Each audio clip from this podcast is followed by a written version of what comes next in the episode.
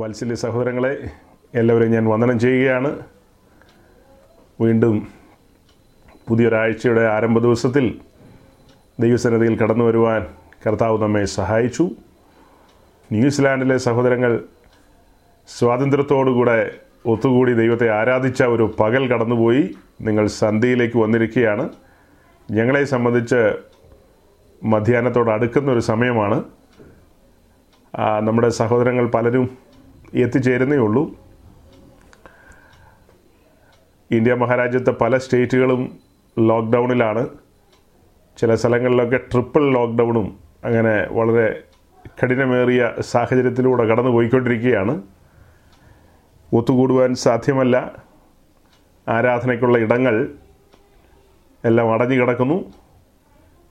നമ്മൾ തിരുവചനം പഠിക്കുമ്പോൾ കഴിഞ്ഞ നാളുകളിൽ നമ്മൾ പഠിച്ചുകൊണ്ടിരുന്ന കാര്യമുണ്ട്. ആരാധനയുടെ ഇടമെന്ന് പറയുന്നത്, ദൈവത്തിൻ്റെ കൂടാരമെന്ന് പറയുന്നത് നാം ഓരോരുത്തരുമാണ്.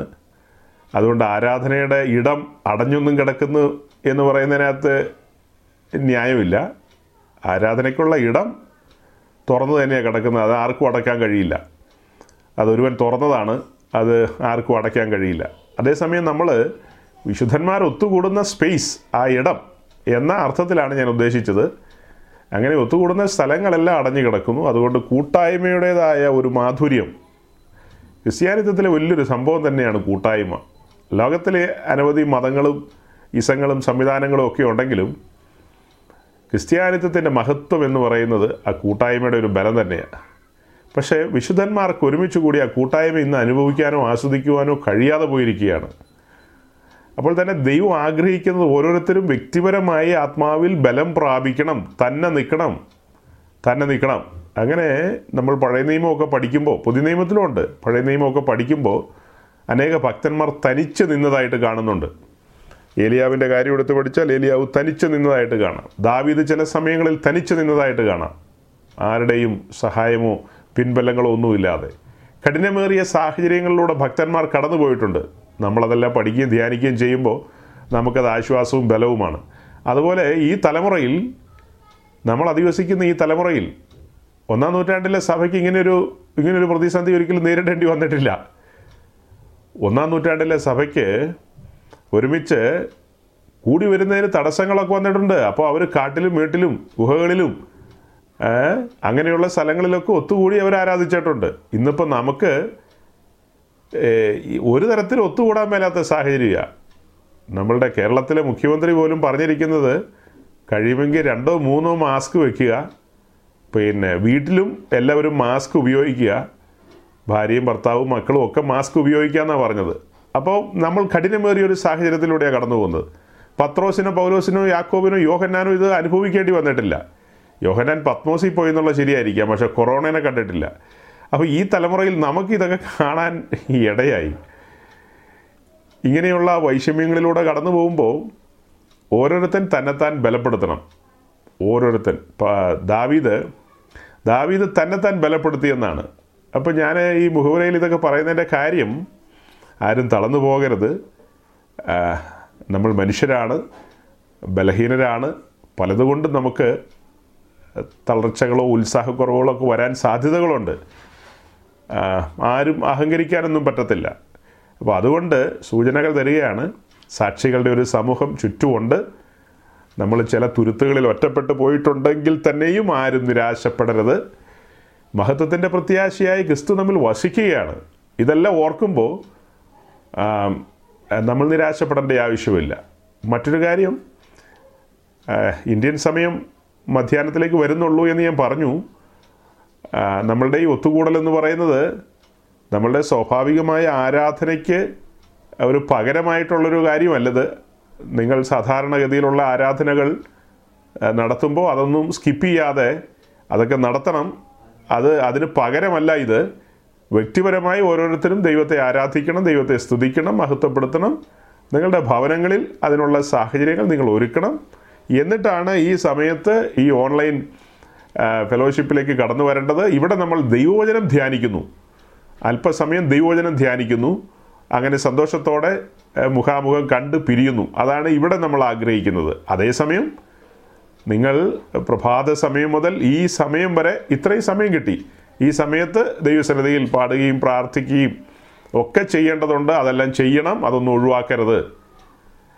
അങ്ങനെ ഈ ഞായറാഴ്ച ദിവസം സാധാരണഗതിയിൽ സഭായോഗത്തിന് പോയിക്കൊണ്ടിരുന്ന മനുഷ്യരാണ്, പോകാൻ കഴിയാത്തത് കൊണ്ട് ആലസ്യത്തിലേക്ക് പോകരുതാരും. ആലസ്യത്തിലേക്ക് പോകരുത്. ദൈവസ്നേഹത്താൽ നിറയപ്പെട്ട് ദൈവത്തെ മഹത്വപ്പെടുത്തി തുടർന്ന് ഇങ്ങനെ ഒരുമിച്ച് കൂടുക. നമ്മൾ ദൈവവചനത്തിൽ നിന്ന് ചിന്തിക്കും. സഹോദരങ്ങളെ, കഴിഞ്ഞ ദീർഘമായ ആഴ്ചകൾ, എത്രയോ ആഴ്ചകൾ നമ്മൾ പിറകോട്ട് നോക്കിക്കഴിഞ്ഞാൽ വിശുദ്ധ വേദപുസ്തകത്തിലെ ഏറ്റവും കനമേറിയ കാമ്പുള്ളതായൊരു വിഷയം തുറന്നു വെച്ചുകൊണ്ട് ചില കാര്യങ്ങൾ നമ്മുടെ മുമ്പിൽ തെളിയിക്കപ്പെട്ട് വന്നുകൊണ്ടിരിക്കുകയാണ്. അതായത് ദൈവസഭ, ആ സഭയെ നമുക്ക് ആഴത്തിൽ അറിയുവാൻ വേണ്ടി പഴയ നിയമത്തിലെ ഏടുകൾ നമ്മൾ പരിശോധിക്കുകയായിരുന്നു.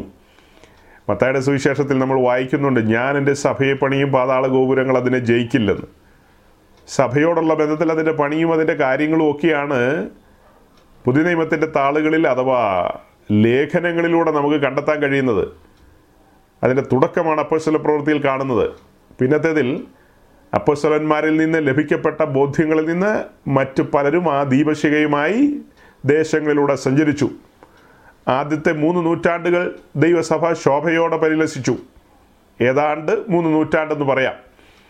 പിന്നത്തേതിൽ അടിസ്ഥാനങ്ങൾ ഇളകിപ്പോയി, കൊടുങ്കാറ്റുകൾ അടിച്ചു, ഉപദേശത്തിൻ്റെ ഓരോരോ കാറ്റുകൾ അടിച്ചു. ആ ഓരോരോ കാറ്റുകളിൽ കൂടാരത്തിൻ്റെ മൂടുശീലകൾ ഒന്നൊന്നായി പറന്നുപോയി. കൂടാരത്തിൻ്റെ മൂടുശീലകൾ നമ്മൾ ചിന്തിച്ചുകൊണ്ടിരിക്കുന്നത് എന്താ? സമാഗമന കൂടാരത്തിന് മുകളിൽ വരുന്ന 4 മൂടുശീലകൾ. അങ്ങനെ 3-ാം നൂറ്റാണ്ട്, 4-ാം നൂറ്റാണ്ട്, 5-ാം നൂറ്റാണ്ടെന്ന് പറയുന്ന ഈ നൂറ്റാണ്ടുകളിലെല്ലാം സംഭവിച്ച കാര്യങ്ങളെന്ന് പറയുന്നത്, 48 പലകയുടെ ചുവട്ടിൽ നിൽക്കുന്ന വെള്ളിച്ചുവടുകൾ മാറിപ്പോയി, സിൽവർ സോക്കറ്റുകൾ മാറിപ്പോയി, പിന്നീട് പലക തന്നെ പോയി, പിന്നീട് ഈ കാറ്റത്ത് മൂടുശീലകളെല്ലാം പറന്നുപോയി, ഉപദേശത്തിൻ്റെ കാറ്റുകളടിച്ചു. അങ്ങനെ നമ്മുടെ ഒരു നാടൻ മലയാളം ഞാൻ പ്രയോഗിക്കുക, ഏക്കും പൂക്കും ഇല്ലാത്തൊരവസ്ഥയിലേക്ക് പോയി. അങ്ങനെ ഒരു ബോധമില്ലാത്തൊരു നിലയിലേക്ക് ചരിത്രത്തിൽ ക്രിസ്തീയ സഭ കടന്നുപോയി. അതാണ് ഇരുളടഞ്ഞ കാലഘട്ടം. എപ്പിസ്കോപ്പൽ സഭകളുമായി ബന്ധപ്പെട്ടവർ ആ വാക്ക് പ്രയോഗിക്കുമ്പോൾ അവർ ഭയങ്കരമായി കോപിക്കാറുണ്ട്. വേർപെട്ട സമൂഹങ്ങളിൽ പ്രൊട്ടസ്റ്റൻ്റ് ഗ്രൂപ്പുകാരും അങ്ങനെ പറയും. അപ്പം തന്നെ വേർപെട്ട ഗ്രൂപ്പുകാരിൽ ഈ ഒരു പദപ്രയോഗം കൂടുതൽ നടത്തുന്നവരാണ് സഭ ഇരുളിലൂടെ കടന്നുപോയെന്ന്. ഏകദേശം AD 300 മുതൽ 1500 വരെയുള്ള കാലഘട്ടം സഭ ഇരുണ്ട കാലഘട്ടത്തിലൂടെ കടന്നുപോയി. അപ്പോൾ ഇതിനിടയ്ക്ക് ഞാനൊരു വാക്ക് പറഞ്ഞപ്പോഴാണ് സഹോദരന്മാർ ശ്രദ്ധിക്കേണ്ടത്. എപ്പിസ്കോപ്പൽ സഭകൾ ഒരു സൈഡിലുണ്ട്. ആ എപ്പിസ്കോപ്പൽ സഭകളിൽ കാത്തലിക്, ഓർത്തഡോക്സ് ഇവരൊക്കെ വളരെ കൺസർവേറ്റീവായിട്ട് നിൽക്കുന്ന ആളുകളാണ്. അവരുടെ ആ പഴയ സംവിധാനങ്ങളെ മുറുകെ പിടിച്ച് നിൽക്കുന്നവരാണ്. പിന്നത്തേതിൽ കത്തോലിക്ക സമൂഹത്തിനകത്തുണ്ടായ ഒരു വിപ്ലവത്തിൽ പുറത്തു വന്ന ഗ്രൂപ്പിനെയാണ് പ്രൊട്ടസ്റ്റൻ്റുകാരെന്ന് വിളിക്കുന്നത്. പ്രൊട്ടസ്റ്റൻ്റുകാർ പെന്തിക്കോസുകാരെയും പ്രൊട്ടസ്റ്റൻ്റ് ഗ്രൂപ്പിലാണ് ആളുകൾ പെടുത്താറ്. പക്ഷേ എനിക്കതിനോട് യോജിപ്പില്ല. പെന്തിക്കോസ് ഗ്രൂപ്പ് എന്ന് പറയുന്നത് പ്രൊട്ടസ്റ്റൻ്റ് ഗ്രൂപ്പുമായിട്ടല്ല പെടുത്തേണ്ടത്. ഈ പരമ്പരാഗത സഭകൾ, ഓർത്തഡോക്സ് സംവിധാനങ്ങളിൽ നിൽക്കുന്ന സഭകളാണ് കാത്തലിക്, ഓർത്തഡോക്സ് ഒക്കെ. ഓർത്തഡോക്സ് എന്ന് പറയുമ്പോൾ പഴയ പാരമ്പര്യങ്ങളിൽ അതിനെ മുറുകെ പിടിച്ച് നിൽക്കുന്ന ആ കൂട്ടങ്ങളിൽ നിന്നും അതിൽ നിന്ന് നവീകരിക്കപ്പെട്ട് വന്നവരാണ് ഈ പ്രൊട്ടസ്റ്റൻ്റുകാർ. ആംഗ്ലിക്കൻ ചർച്ചസ്, മറ്റ് ചർച്ചസൊക്കെയുണ്ട്. അപ്പോൾ ഈ 2 ഗ്രൂപ്പുകളിൽ നിന്നും പുറത്തേക്ക് വന്ന ആളുകളാണ് ശരിക്കും പറഞ്ഞാൽ വേർപെട്ടവരെന്ന് പറയുന്നത്. 2ൽ നിന്നും പുറത്തു വന്നവരാണ്. ഈ പാരമ്പര്യ സഭകളിലുണ്ടായ ഒരു നവീകരണമാണ് പ്രൊട്ടസ്റ്റൻ്റ് മൂവ്മെൻ്റ് എന്ന് പറയുന്നത്. ഒരു നവീകരണം. നമ്മൾ നവീകരണത്തെയല്ല പിന്തുണയ്ക്കുന്നത്, നമ്മൾ നവീകരണത്തെ പിന്തുണയ്ക്കുന്നവരല്ല. പകരം നമ്മൾ പൂർവീകരണത്തിനാണ് പ്രാധാന്യം കൊടുക്കുന്നത്. നവീകരണമല്ല, ഉള്ള സാധനത്തെ പോളിഷ് ചെയ്യുന്ന പരിപാടിയാണ് നവീകരണം എന്ന് പറയുന്നത്. അതിനെ ഒന്ന് മിനുക്കിയെടുക്കുന്നു. നമ്മുടെയുള്ള ഭേദത്തിൽ നമ്മൾ മിനുക്കലുകളിൽ വിശ്വസിക്കുന്നില്ല.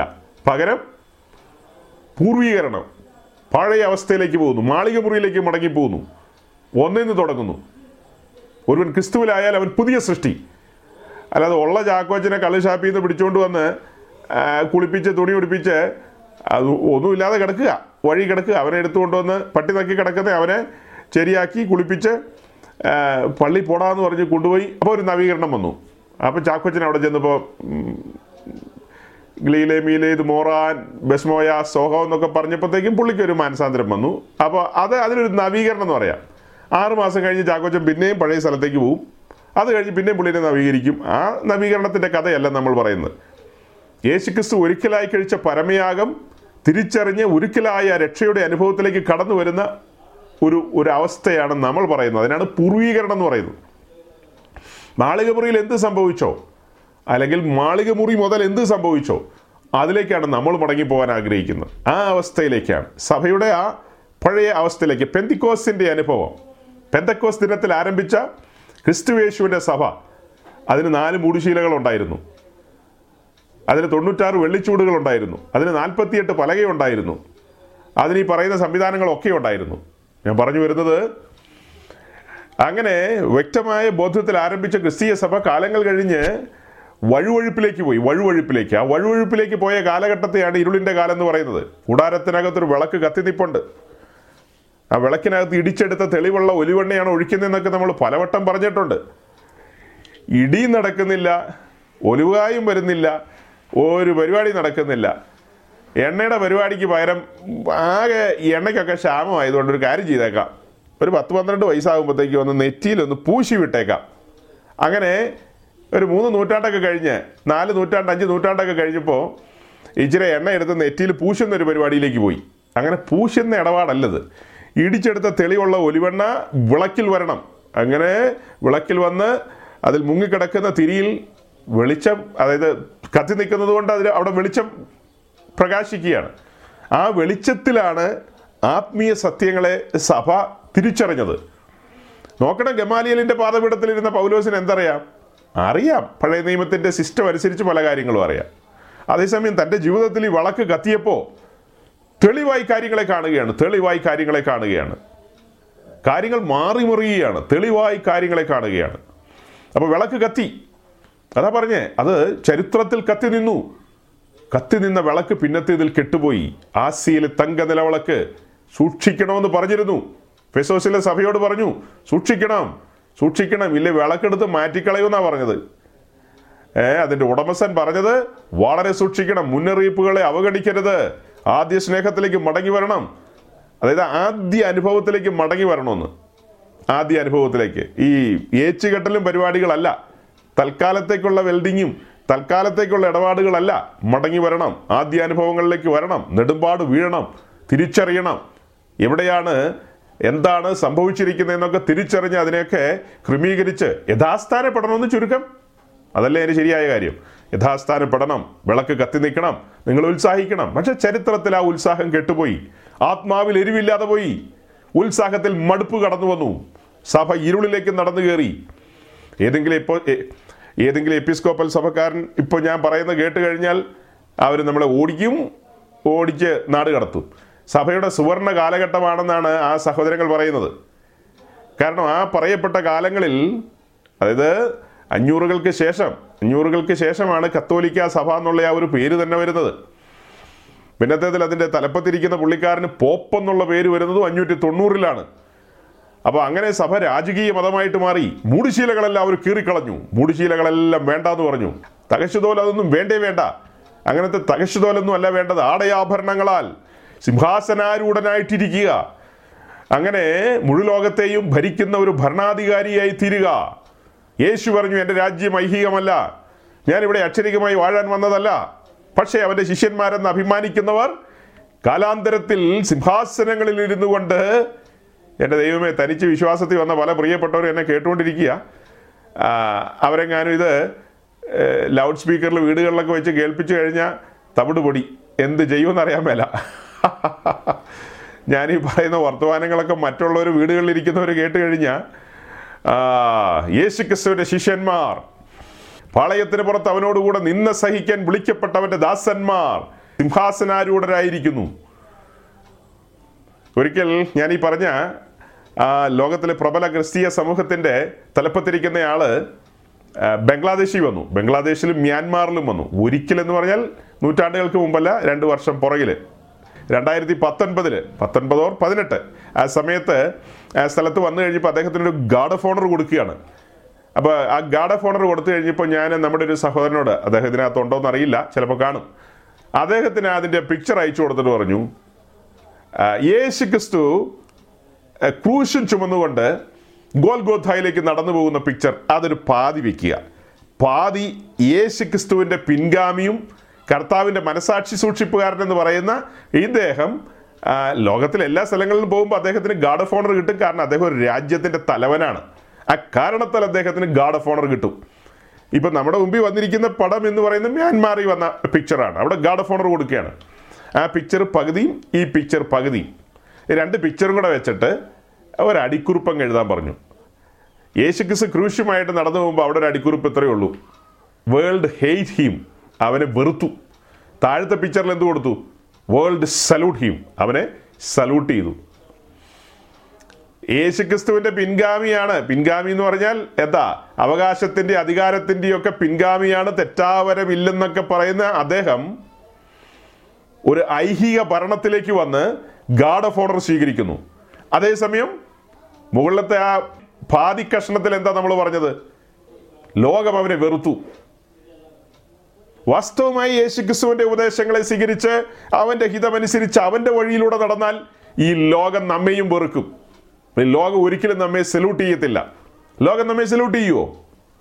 ലോകം ഒരിക്കലും നമ്മെ സല്യൂട്ട് ചെയ്യത്തില്ല. യേശുക്രിസ്തു മനുഷ്യനിൽ നിന്നും ബഹുമാനം വാങ്ങിയില്ല. അക്കാരണത്താൽ തൻ്റെ ദാസന്മാർക്കും അത് ലഭിക്കില്ല. തുടക്ക സമയത്ത് നമ്മളുടെ വിഷയങ്ങളിലേക്ക് കടന്നു പോകുന്നതിന് മുമ്പ് ഒരു ആമുഖം എൻ്റെ ഉള്ളിൽ ഇങ്ങനെ നിറഞ്ഞു നിന്നതുകൊണ്ട് ഞാൻ പറഞ്ഞതാണ്. സഹോദരങ്ങളെ, ക്രിസ്തീയ സഭ അതിൻ്റെ ചരിത്രത്തിലെ വഴുതിപ്പോകലുകളിലേക്ക് പോയി. കാലാന്തരത്തിൽ വലിയവനായ ദൈവം വിളക്ക് പതിയെ കത്തിക്കുകയാണ്. അതൊരു ചെറിയ തിരുനാളം പോലെ കത്തുകയാണ്. ഏകദേശം 1500-കളിൽ അങ്ങനെ അത് കത്തിക്കത്തി അതിൻ്റെ പ്രകാശം വർദ്ധിച്ചു വന്ന് 1900-ൻ്റെ ആദ്യപാദം, 20-ാം നൂറ്റാണ്ടിൻ്റെ ആദ്യ പാദം വന്നപ്പോൾ ആ വെളിച്ചം നല്ല നിലയിൽ പ്രകാശിച്ചു. ലോകത്തിലുള്ള അനേകർ ആ വെളിച്ചത്തിൻ്റെ പ്രകാശത്തിൽ സത്യങ്ങൾ അറിഞ്ഞു. ആ സത്യങ്ങൾക്കനുസരിച്ച് ക്രമീകരണങ്ങളിലേക്ക് വന്നു, അടിസ്ഥാനങ്ങളിലേക്ക് വന്നു, മടങ്ങി വന്നു. ആ മടങ്ങിവരവിൻ്റെ കാലഘട്ടത്തിൽ ജനിക്കാൻ നമുക്ക് ഭാഗ്യം ലഭിച്ചു. 20-ാം നൂറ്റാണ്ടിൽ ജനിക്കാൻ എനിക്കൊരു ഭാഗ്യം ലഭിച്ചു. എൻ്റെ ആഗ്രഹം, നമ്മൾ പറയുന്ന ഈ 1-ാം നൂറ്റാണ്ടിൽ ജനിച്ചായിരുന്നെങ്കിൽ എന്ന് ഓർത്തു പോകാറുണ്ട്. 1-ാം നൂറ്റാണ്ടിൽ ജനിച്ചാലത്തെ അപകടം എന്നാ? ഒന്നുമല്ലേ സിംഹം തിന്നും, അല്ലെങ്കിൽ വല്ല വഴിവിളക്കായിട്ട് കത്തി നിൽക്കേണ്ടി വരും, അല്ലെങ്കിൽ വല്ല മരത്തിൻ്റെ മുകളിൽ കെട്ടിത്തൂക്കിയിടും. അങ്ങനെ പല കാര്യങ്ങളുമൊക്കെ സംഭവിക്കും. എന്നിരുന്നാൽ പോലും ആ കാലഘട്ടത്തിലെ ഭക്തന്മാരോട് കൂടിയുള്ള ഒരു ജീവിതത്തിൻ്റെ ഒരു ഒരു ആനന്ദകരമായ അവസ്ഥയൊന്ന് ഓർത്തിപ്പോൾ പറഞ്ഞതാ. എന്നാൽ അവരെ നയിച്ച പരിശുദ്ധാത്മാവ് തന്നെയാണ് ഈ തലമുറയിൽ നമ്മയും നയിക്കുന്നത്. അവർക്ക് കൊടുത്ത വെളിപ്പാടുകളുണ്ട്. അവർക്ക് കൊടുത്ത വെളിപ്പാടിന് കൃത്യമായ വെളിപ്പാടുകളാണ്. മർക്കോസിൻ്റെ മാളികയിൽ പന്തിരുവർ ഒരുമിച്ച് ചേർന്ന് നിന്ന് കൂടാരം നിവർത്തി, സഭയാം കൂടാരം നിവർത്തി. അതിനകത്തേക്ക് ദൈവത്തിൻ്റെ മഹത്വം ഇറങ്ങി വന്നു. അവിടെ പത്രോസ് യാഗപീഠത്തെ ഉയർത്തി, കത്തിച്ചു നിർത്തി. കൃത്യമായ പാറ്റേണാണ് കൊടുത്തത്. ആ പാറ്റേൺ ഈ തലമുറയിൽ നമുക്കും തരാൻ അവിടെ നിന്ന് വിശ്വസ്തനാണ്. അങ്ങനെ ആ പറയപ്പെട്ട പാറ്റേണിൽ 48 പലകയുടെ മുകളിൽ 4 മൂടുശീല വരുന്നു. 4 മൂടുശീല ക്രിസ്തീയ ജീവിതത്തിലെ ഉപദ്രവങ്ങളും കഷ്ടങ്ങളും അവർ അനുഭവിച്ചു. ക്രിസ്തീയ ജീവിതത്തിലെ കഷ്ടങ്ങളും ഉപദ്രവങ്ങളും അവർ സഹിച്ചു. അവർ നിന്ദകളും അപമാനങ്ങളും സഹിച്ചു. അതിന് നടുവിൽ അവർ സമർപ്പിതരായിരുന്നു. അക്കാരണത്താൽ അവർ ആ തേജസ് വാങ്ങിക്കൂട്ടുകയായിരുന്നു. തേജസ് അവരുടെ നിക്ഷേപത്തിലേക്ക്, അവരുടെ ആത്മീയ ജീവിതത്തിൽ തേജസ്സിൻ്റെ നിക്ഷേപങ്ങൾ കൂട്ടിക്കൊണ്ടിരിക്കുകയായിരുന്നു. അതിനൊക്കെ പിൻബലമേകുന്ന ധാരാളം വാക്യങ്ങൾ നമ്മുടെ മുൻപിലുണ്ടല്ലോ. ഇതായിരുന്നു പാറ്റേൺ. പക്ഷെ ചരിത്രത്തിൽ മൂടുശീലകൾ പറന്നുപോയി. ആ ചരിത്രത്തിൽ മാത്രമേ ഉള്ളൂ. നമ്മൾ പറയുന്ന ഈ 20-ാം നൂറ്റാണ്ടിൽ ലോകം മുഴുവനും പരിശുദ്ധാത്മാവിൻ്റെ ശക്തിയേറിയ കവിഞ്ഞൊഴുക്കും, വിളക്ക് ശരിയായ നിലയിൽ പ്രകാശിക്കുകയും ക്രമീകരണങ്ങളിലേക്ക് മടങ്ങി വരികയും അടിസ്ഥാനങ്ങൾ, കൃത്യമായ വെള്ളിച്ചൂട്, അതിനു മുകളിലേക്ക് പലകകൾ, അതിനു മുകളിലേക്ക് 4 മൂടുശീലകൾ, പലകകൾ മറിഞ്ഞു പോകാതെ, അന്താഴങ്ങൾ, കൃത്യമായി കാര്യങ്ങൾ, ആ പൂർവീകരണത്തിലേക്ക് വന്ന കാലഘട്ടം.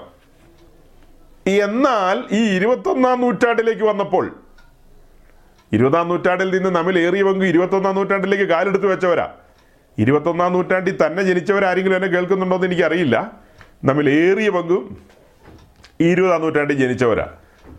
നമ്മൾ 21-ാം നൂറ്റാണ്ടിലേക്ക് കടന്നു വന്നിരിക്കുക. ഒരു ചെറിയ ആത്മപരിശോധനയൊന്നും നടത്തിക്കേ. ആദ്യ നൂറ്റാണ്ടിലെ സഭ കൃത്യമായ അടിസ്ഥാനങ്ങളിൽ മുൻപോട്ട് പോയി.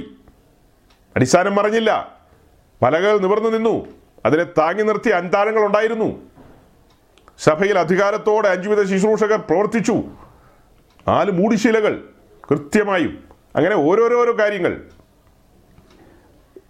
എബ്രായ ലേഖനത്തിൽ പറയുന്ന പോലെ, ഇപ്പോൾ പറയാനാണെങ്കിൽ ഇവിടെ സമയമില്ല എന്ന് പറഞ്ഞ പോലെ പറയാനായിട്ട് സാവകാശമില്ല. ഇത്രയും പറയുമ്പോൾ നിങ്ങൾ ബാക്കി പൂരിപ്പിച്ചു കൊള്ളുക എല്ലാ നിലകളിലും. എന്നാൽ 20-ആം നൂറ്റാണ്ടിൻ്റെ ആദ്യപാദം ഇതെല്ലാം മടക്കിക്കൊണ്ടുവന്നു. ആ ഒരു നിലയിൽ 21-ആം നൂറ്റാണ്ടിലേക്ക് വന്നപ്പോൾ ഏകദേശം 100 വർഷം അങ്ങ് പിന്നിട്ടു. 100 വർഷം പിന്നിട്ട് കഴിഞ്ഞപ്പോൾ എൻ്റെ ചോദ്യമാണ്, നമുക്ക് നമ്മുടെ വിഷയത്തിലേക്ക് പോകാം. പക്ഷേ ഇന്ന് ഈ വിശുദ്ധ ദിനം വിശുദ്ധന്മാർ അവരവരുടെ ഭവനാന്തരീക്ഷങ്ങളിൽ ഇരുന്നു കൊണ്ട് ദൈവത്തെ ആരാധിക്കുന്ന ഈ ഒരു നിമിഷം ഞാൻ 137-ാം സങ്കീർത്തനം ഓർത്തു പോവുക. എന്താ ഓർത്തു പോകുന്നതെന്നറിയാവോ? ഇസ്രായേൽ പ്രവാസത്തിൽ കിടന്ന് വിലപിക്കുന്ന നിമിഷങ്ങൾ. ബാബേലിൽ കിടക്കുകയാണ്. സിയോന്റെ ഗീതങ്ങൾ പാടാൻ പറയുമ്പോൾ അവർ ചോദിക്കുകയാണ്, ഇവിടെ കിടന്ന് എങ്ങനെ പാടാനാന്ന്. സിയോന്റെ ഗീതങ്ങൾ ഇൻസ്ട്രുമെന്റ്സ്, പാടാനുള്ള ഇൻസ്ട്രുമെന്റ്സ് ഒക്കെ എവിടെയോ കയറ്റി വെച്ചിരിക്കുക. ഒരു നിരാശയുടെ നിമിഷങ്ങളാണത് എന്ന് പറഞ്ഞതുപോലെ ഇങ്ങനൊരു സാഹചര്യം സാത്താൻ ഒരുക്കുമെന്ന് പെന്തിക്കോസുകാർ ഒരിക്കലും ഓർത്തില്ല. ഇങ്ങനൊരു സാഹചര്യം സാത്താൻ ഒരുക്കിയതാണോ? എല്ലാവർക്കും ഒന്ന് തൃപ്തിയാകട്ടെ എന്ന് ഓർത്താൽ ഞാൻ പാവം സാത്താനെ വലിച്ചിട്ടത്. എന്തെങ്കിലും കുഴപ്പങ്ങളൊക്കെ വരുമ്പോൾ അതെല്ലാം സാത്താൻ്റെ തലയിൽ ഇടുക എന്നുള്ളതാണ് പൊതുവെ നമ്മുടെ ഒരു രീതി. നമ്മളെല്ലാവരും കേട്ടിട്ടുള്ള ഒരു പഴയ ഉദാഹരണമാണ്, അതെല്ലാ കാലത്തും പ്രസംഗികൾ പ്രസംഗിക്കുമ്പോൾ പറയാറുള്ളതാണ്. ഒരു പെന്തിക്കോസുകാരൻ ആഴമുള്ളൊരു കിണറിൻ്റെ വക്കത്ത്, അതിൻ്റെ ആ ചുറ്റും കെട്ടിയിട്ടുണ്ടല്ലോ, ആ കെട്ടിയിരിക്കുന്നതിൻ്റെ മുകളിൽ അവിടെ ഇങ്ങനെ കിടക്കുക. അവൻ അവിടെ തലയിൽ കൈയൊക്കെ കൊടുത്ത് ഇങ്ങനെ കിടക്കുക. അവൻ അവിടെ കിടന്ന് മയങ്ങിപ്പോകുന്നു. കുറച്ച് കഴിഞ്ഞ് അവൻ നേരെ താഴേക്ക് കിണറിലേക്ക് പോയാലത്തെ അവസ്ഥ എന്താ? കഴുത്തൊടിഞ്ഞ് ചാവും. അപ്പോൾ സാത്താൻ അതിലെ വന്നിട്ട് അവനെ തട്ടി ഉണർത്തിയിട്ട് പറയാം, എടാ നാണം കെട്ടവനെ, എഴുന്നേറ്റ് പോ, നീ ബോധമില്ലാതെ പരിജ്ഞാനമില്ലാതെ ഇവിടെ കിടന്ന് ഉറങ്ങി താഴേക്ക് പോയി കഴിഞ്ഞാൽ ഈ ആളുകൾ മുഴുവനും ഭത്സിക്കുന്ന ആരെയായിരിക്കും? ഞാൻ നിന്നെ തള്ളിയിട്ടെന്നല്ലേ അവർ പറയുള്ളൂ. നീ പരിജ്ഞാനമില്ലാതെ ഓരോരോ കാര്യങ്ങൾ ഒപ്പിക്കുകയാണ്. എന്നിട്ട് ഇത് നിങ്ങളാരും കേട്ടിട്ടില്ലേ? അയ്യോ, ഇത് കൺവെൻഷനുകളിലെ സ്ഥിരം പ്രസംഗ വിഷയമാണ്. ഉദാഹരണത്തിൽ അവർ നിരന്തരം കൈകാര്യം ചെയ്യുന്നതാണ്. അപ്പം നമ്മൾ അങ്ങനെ ഇഷ്ടം പോലെ കേട്ടിട്ടുള്ളതാണ്. അല്ലാതെ പുസ്തകങ്ങളൊക്കെ എഴുതുന്നവർ ഇതൊക്കെ പറയും എന്ന് പറഞ്ഞതുപോലെ സാത്താൻ്റെ പേര് പറഞ്ഞ എല്ലാവർക്കും സന്തോഷമാണ്. ഇത് സാത്താനാൽ ഒരുക്കപ്പെട്ട ഒരു അന്തരീക്ഷമാണോ? ഇത് വലുവനായ ദൈവം ഒരുക്കിയ അന്തരീക്ഷമാണ്. നമ്മുടെ ഭവനാന്തരീക്ഷങ്ങളിലേക്ക് നമ്മെ തളച്ചു കളഞ്ഞു. ഇവിടെ നമ്മെ എന്താ പറയുക, ഈ ഭവനാന്തരീക്ഷത്തിൽ അങ്ങ് ഒതുക്കി. ഈ ഒതുക്കിയതിൻ്റെ പിന്നിൽ ന്യൂസിലാൻഡുകാർ അധികം ചിരിക്കുമൊന്നും വേണ്ട, ഞങ്ങൾ ഒതുങ്ങിപ്പോയി. ഈ ഒതുങ്ങിപ്പോയതിൻ്റെ കാരണം ദൈവം നമ്മോട് സംസാരിക്കുകയാണ്. നമ്മുടെ ജീവിതങ്ങളെ ഒന്ന് വിലയിരുത്തേണ്ടതുണ്ട്, ഒന്ന് പരിശോധിക്കേണ്ടതുണ്ട്. നമ്മുടെ നടുവിലാണ് ഈ വചനങ്ങളൊക്കെ മുഴങ്ങിക്കൊണ്ടിരിക്കുന്നത്. എത്ര ആഴ്ചകളായി കേട്ടുകൊണ്ടിരിക്കുന്നു. നമ്മൾ ഏറിയ പങ്കും ഈ ഒരു ട്രാക്കിൽ തന്നെ പോകുന്നവരാണ്. അത് എനിക്ക് നല്ല ബോധ്യമുണ്ട്. പക്ഷെ പറയുമ്പോൾ പൊതുവിലല്ലേ പറയുന്നത്, പൊതുവിലങ്ങ് പറയുകയാണ്. കൃത്യമായ വെള്ളിച്ചൂടുകളും തടി വെട്ടിക്കൊണ്ടുവന്ന് ഇട്ടിട്ട് കാര്യമില്ല, അത് പലകയായി മാറണം. ആ പലകകളുടെ മുകളിൽ പലകകൾ പൊന്നു പൊതിയപ്പെടണം. അതിന് മുകളിലേക്ക് ഈ 4 മൂടുശീലകളൊക്കെ വരണം. ആ ഒരു നിലയിൽ നമ്മൾ മുൻപോട്ട് പോകുന്നുണ്ടോ ഇപ്പോൾ? അപ്പോൾ ഈ ആമുഖത്തിൽ ഞാൻ ഇത്രയും പറഞ്ഞതിൻ്റെ കാര്യം ഒരു അന്വേഷണം ആവശ്യമാണ്. അല്ലാതെ എന്നും വന്ന് ഓൺലൈൻ മീറ്റിംഗ് കുത്തുന്നു, ആ ജോയിൻ ദ മീറ്റിംഗ് എന്നുള്ളടത്തൊരു കുത്തുന്നു, നമ്മൾ നേരെ വന്ന് കയറുന്നു, കേട്ട് കഴിഞ്ഞു, പുള്ളിക്കാരൻ പരിപാടി നിർത്തി 1 മണിയായപ്പോഴത്തേക്കും നമ്മൾ പോയി, പിന്നെ അടുത്ത ആഴ്ച വീണ്ടും വരുന്നു. ഇതിനിടയിൽ 100 ഓൺലൈനുകൾ വേറെ കിടക്കുന്നു. ഇതിനെല്ലാം നമ്മൾ പോകും. ഇങ്ങനെ പോകുകയും വരികയും ചെയ്തിട്ട് എന്നാ കാര്യം? ഞാൻ പറയുന്ന നമ്മെ എല്ലാവരെയും, എന്നെ സഹിതം അറസ്റ്റ് ചെയ്യുകയാണ്. അറസ്റ്റ് ചെയ്തിട്ടൊരു ചോദ്യമാണ്, ഞാൻ ചിന്തിച്ച കാര്യങ്ങളല്ല ഈ പറഞ്ഞത്, പ്രീ പ്ലാൻഡ് അല്ലെന്ന്, ആലോചിച്ച് ഉറച്ചു വന്നതല്ല. ആദ്യ നൂറ്റാണ്ടിൽ സഭ മുന്നോട്ട് പോയതും അത് വഴുതിപ്പോയതും പിന്നത്തേതിൽ മടക്കിക്കൊണ്ടുവന്നതും 20-ആം നൂറ്റാണ്ടിൽ ക്രിസ്തീയ സഭയുടെ പുഷ്കലകാലം എന്ന് വേണേൽ പറയാം. അങ്ങനെ 20-ആം നൂറ്റാണ്ടിൽ സഭ ശോഭയോടെ മുന്നോട്ട് പോയി. അങ്ങനെ മുന്നോട്ട് പോയപ്പോൾ 21-ആം നൂറ്റാണ്ടിലേക്ക് നമ്മൾ എത്തിയിരിക്കുകയാണ്. 21-ആം നൂറ്റാണ്ടിൽ ഒരു കണക്കെടുപ്പാണ് ഞാൻ പറയുന്നത്. ആഴ്ചവട്ടത്തിൻ്റെ ആദ്യ ദിനം വിശുദ്ധ ദിനം, വിശുദ്ധന്മാർ ഒത്തുകൂടി ദൈവത്തെ മഹത്വപ്പെടുത്തുന്ന ദിനം, അങ്ങനെ ഒരു ദിവസമാണ് ഞാൻ ചോദിക്കുന്നത്. 50-ാമത്തെയോ 51-ാമത്തെയോ എങ്ങാണ്ട് സെക്ഷനാണിത്. അപ്പോൾ ഈ സെക്ഷനിൽ ന്യായമായിട്ട് ചോദിക്കാം, അല്ലെ പറയാം. ചുറ്റും ഭീതിദായകമായ അവസ്ഥയാണ്. കേരളത്തിൻ്റെ മുഖ്യമന്ത്രി കഴിഞ്ഞ ദിവസം പറഞ്ഞ അതിനെന്താ പറയുക, അദ്ദേഹത്തിൻ്റെ ഈ വൈകിട്ടത്തെ ബ്രീഫിംഗ് ഉണ്ടല്ലോ, ആ സമയത്ത് അദ്ദേഹം പറഞ്ഞത് തേർഡ് വേവിനുള്ള സാധ്യത തെളിഞ്ഞു വരികയെന്നാണ്, 3ാം വ്യാപനത്തിനുള്ള സാധ്യത വരുന്നുണ്ടെന്നാണ്. അപ്പോൾ 3ാം വേവ്, അതിനിടയ്ക്ക് ബ്ലാക്ക് ഫംഗസ് വന്നിരിക്കുകയാണ്. ഞങ്ങളുടെ ബാംഗ്ലൂർ പട്ടണത്തിലും 30-40-50 എത്രയോ പേരിലേക്ക് കയറിക്കൊണ്ടിരിക്കുകയാണത്. 2019 ഞാൻ ഒരുമിച്ചിരുന്ന് ദൈവവചനം പങ്കുവെച്ച ഒരു സഹോദരൻ, കോട്ടയംകാരനായ ഒരു സഹോദരൻ, ഞങ്ങൾ ഒരുമിച്ചിരുന്ന് അത് കഴിഞ്ഞ് ഫുഡും കഴിച്ചു. അത് കഴിഞ്ഞ് എനിക്ക് ആ സ്ഥലത്ത് നിന്ന് മെയിൻ റോഡിലേക്ക് വരാനുള്ള വഴി അത്ര പിടിയില്ലാത്തതുകൊണ്ട് എന്നെ അദ്ദേഹം ആ വഴി കാണിച്ച് മെയിൻ റോഡിലെത്തിച്ചു. ഞാൻ ഇപ്പോഴും ഓർക്കുകയാണ്, അദ്ദേഹം ഒരു പ്ലംബറാണ്. മിനിങ്ങാന്ന് പ്രഭാതത്തിൽ അദ്ദേഹം ബ്ലാക്ക് ഫംഗസിനാൽ പിടിക്കപ്പെട്ടു. അത് ട്രീറ്റ് ചെയ്യാൻ പോലും പറ്റത്തില്ലാത്തൊരു സംവിധാനമാണെന്നാണ് കേൾക്കുന്നത്. ഈ ഭൂമിയിൽ നിന്ന് അദ്ദേഹം മാറ്റപ്പെട്ടു. അദ്ദേഹത്തിൻ്റെ ഭാര്യയും മക്കളും ഒന്നും ഇങ്ങനെ ഒരു ട്രാക്കിലല്ല. തനിച്ച് ഏകനായി വിശ്വാസ മാർഗത്തിൽ വന്നയാളാണ്. തൻ്റെ വീട്ടുകാർക്കൊന്നും സത്യം മനസ്സിലായില്ല, ഈ കാര്യങ്ങൾ മനസ്സിലാക്കാൻ പറ്റിയില്ല. സഹോദരങ്ങളെ, ഇതിനിടയിൽ ബീഹാറിലും മറ്റുമൊക്കെ വൈറ്റ് ഫംഗസ് വെളിപ്പെട്ടിരിക്കുന്നു എന്നാണ് കേൾക്കുന്നത്. എന്തിനാണ് ഞാനിതൊക്കെ പറഞ്ഞതെന്ന് മനസ്സിലായോ? ലോകം മുഴുവൻ ഒരു നിരാശയിലേക്ക്, ഭീതിയിലേക്ക്, ഒരു അസ്വസ്ഥതയിലേക്ക് ആളുകളങ്ങ്, ചില സ്ഥലങ്ങളിലൊക്കെ ആളുകളങ്ങ് ഫ്രസ്ട്രേറ്റഡ് ആകുകയാണ്. അവരാഗ്രഹിക്കുന്ന നിലയിൽ മൂവ് ചെയ്യാൻ പറ്റുന്നില്ലല്ലോ, മൂവ്മെൻറ്റ്സ് ഇല്ല.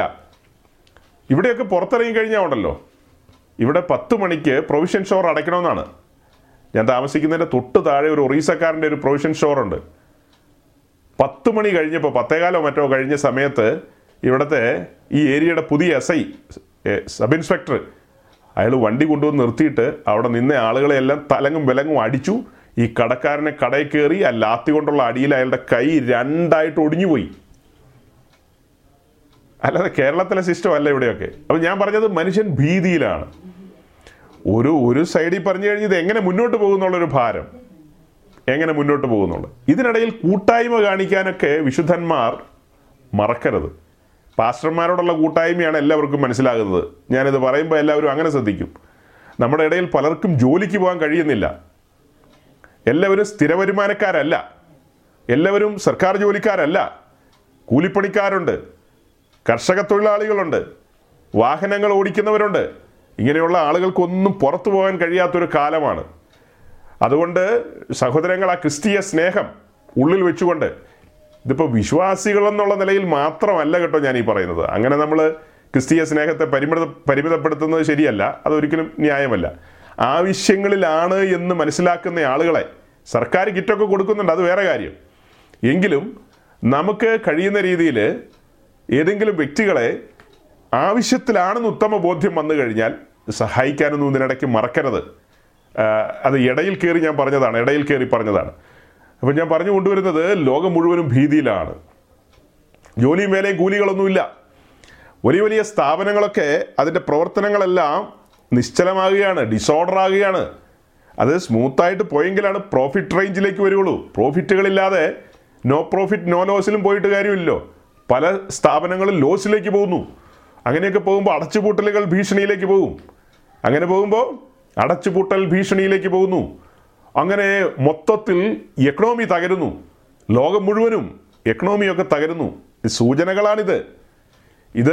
ഇത് കാണുമ്പോൾ ഇങ്ങനെ ഇത് രോഗത്തിൻ്റെ വിഷയങ്ങളായിരിക്കാം.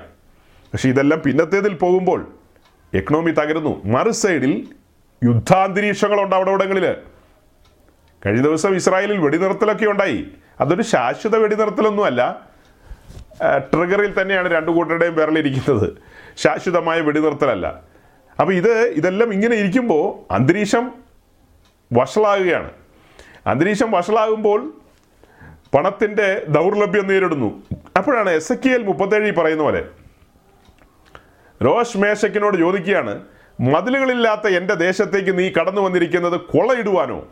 അതേതാ മതിലുകളില്ലാത്ത രാജ്യം, മതിലുകളില്ലാത്ത ദേശം ഏതാ? ഇസ്രായേൽ. അതെന്താ ഇസ്രായേലിലേക്ക് രോഷ് മേശക്ക് എന്നൊക്കെ പറയുന്നത് റഷ്യയെ കാണിക്കുന്നു. അവരെന്തിനാണ് അവിടെ വരുന്നത്? ലോകത്തിലെ വെൽത്തിയസ്റ്റ് രാജ്യങ്ങളിൽ ഒന്ന് തന്നെയാണ് ഇസ്രായേൽ. നമ്മൾ ചിന്തിക്കുന്ന പോലെയല്ല, സമ്പത്ത് കുമിഞ്ഞുകൂടി കിടപ്പുണ്ട് അവിടെ. ആ സമ്പത്തുകൾ കൊള്ളയിടുവാനോ വന്നതെന്നാണ് ചോദിക്കുന്നത്. അങ്ങനെ ഒരു അന്തരീക്ഷം ഇപ്പം ഇല്ല. ഇപ്പം കഞ്ഞി കുടിച്ചാൽ എല്ലാവരും പോകുന്നത്. റഷ്യയൊക്കെ കഞ്ഞി കുടിക്കുന്നുണ്ട് അത്യാവശ്യം.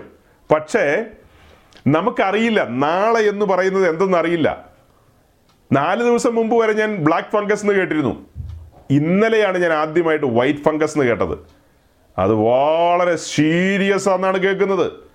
ഈ ചാനലുകാരൊക്കെ പറയുന്നത്. അതിൻ്റെ ഉള്ളടക്കമൊന്നും എനിക്കറിയില്ല, പക്ഷേ ഹെഡ്ലൈനാണ് ഞാൻ പറയുന്നത്. വളരെ സീരിയസ് ആണ്. ഇനി മറ്റന്നാൾ യെല്ലോ ഫംഗസ് ആണോ വരുന്നതെന്ന് ആർക്കറിയാം തമ്പുരാനെ. അങ്ങനെ ഓരോന്ന് വന്ന് വന്ന് വരിഞ്ഞു മുറുക്കുന്നു. നമ്മൾ ചിന്തിക്കുന്ന പോലെയല്ല. എക്കണോമി തകരുക എന്ന് പറയുമ്പോൾ മൊത്തം ഡിസോർഡർ ആവും.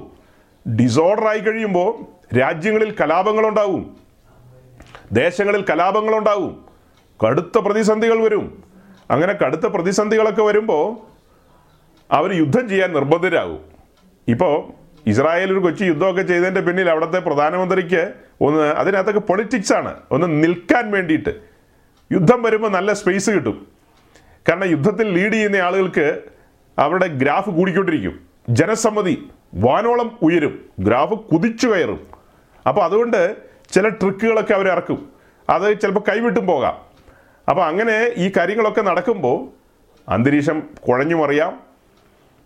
ലോകം മുഴുവനും ആ അവസ്ഥയിലേക്ക് പോകുന്നു. ഞാൻ പറഞ്ഞതുപോലെ മതിലുകളില്ലാത്ത ദേശത്തേക്ക് റോഷ്മേശ കടന്നു വരുന്നു. അവരോട് ചേർന്ന് ഇറാനും ലിബിയയും പിന്നെ റഷ്യ എന്ന് വേർപെട്ട ആ ദേശങ്ങൾ, ആ രാജ്യങ്ങൾ, തോഗർമാഗ്രഹം എന്നൊക്കെയാണ് എസക്കേലിൽ വായിക്കുന്നത്. ആ രാജ്യങ്ങളൊക്കെ, മധ്യേഷ്യയിലെ ആ രാജ്യങ്ങളൊക്കെ റഷ്യയുടെ പിന്നിൽ അണിനിരന്ന് ഇസ്രായേലിനോടുള്ള യുദ്ധത്തിന് കടന്നു വരുന്നു. അത് വേറെ കാര്യങ്ങളൊന്നുമല്ല.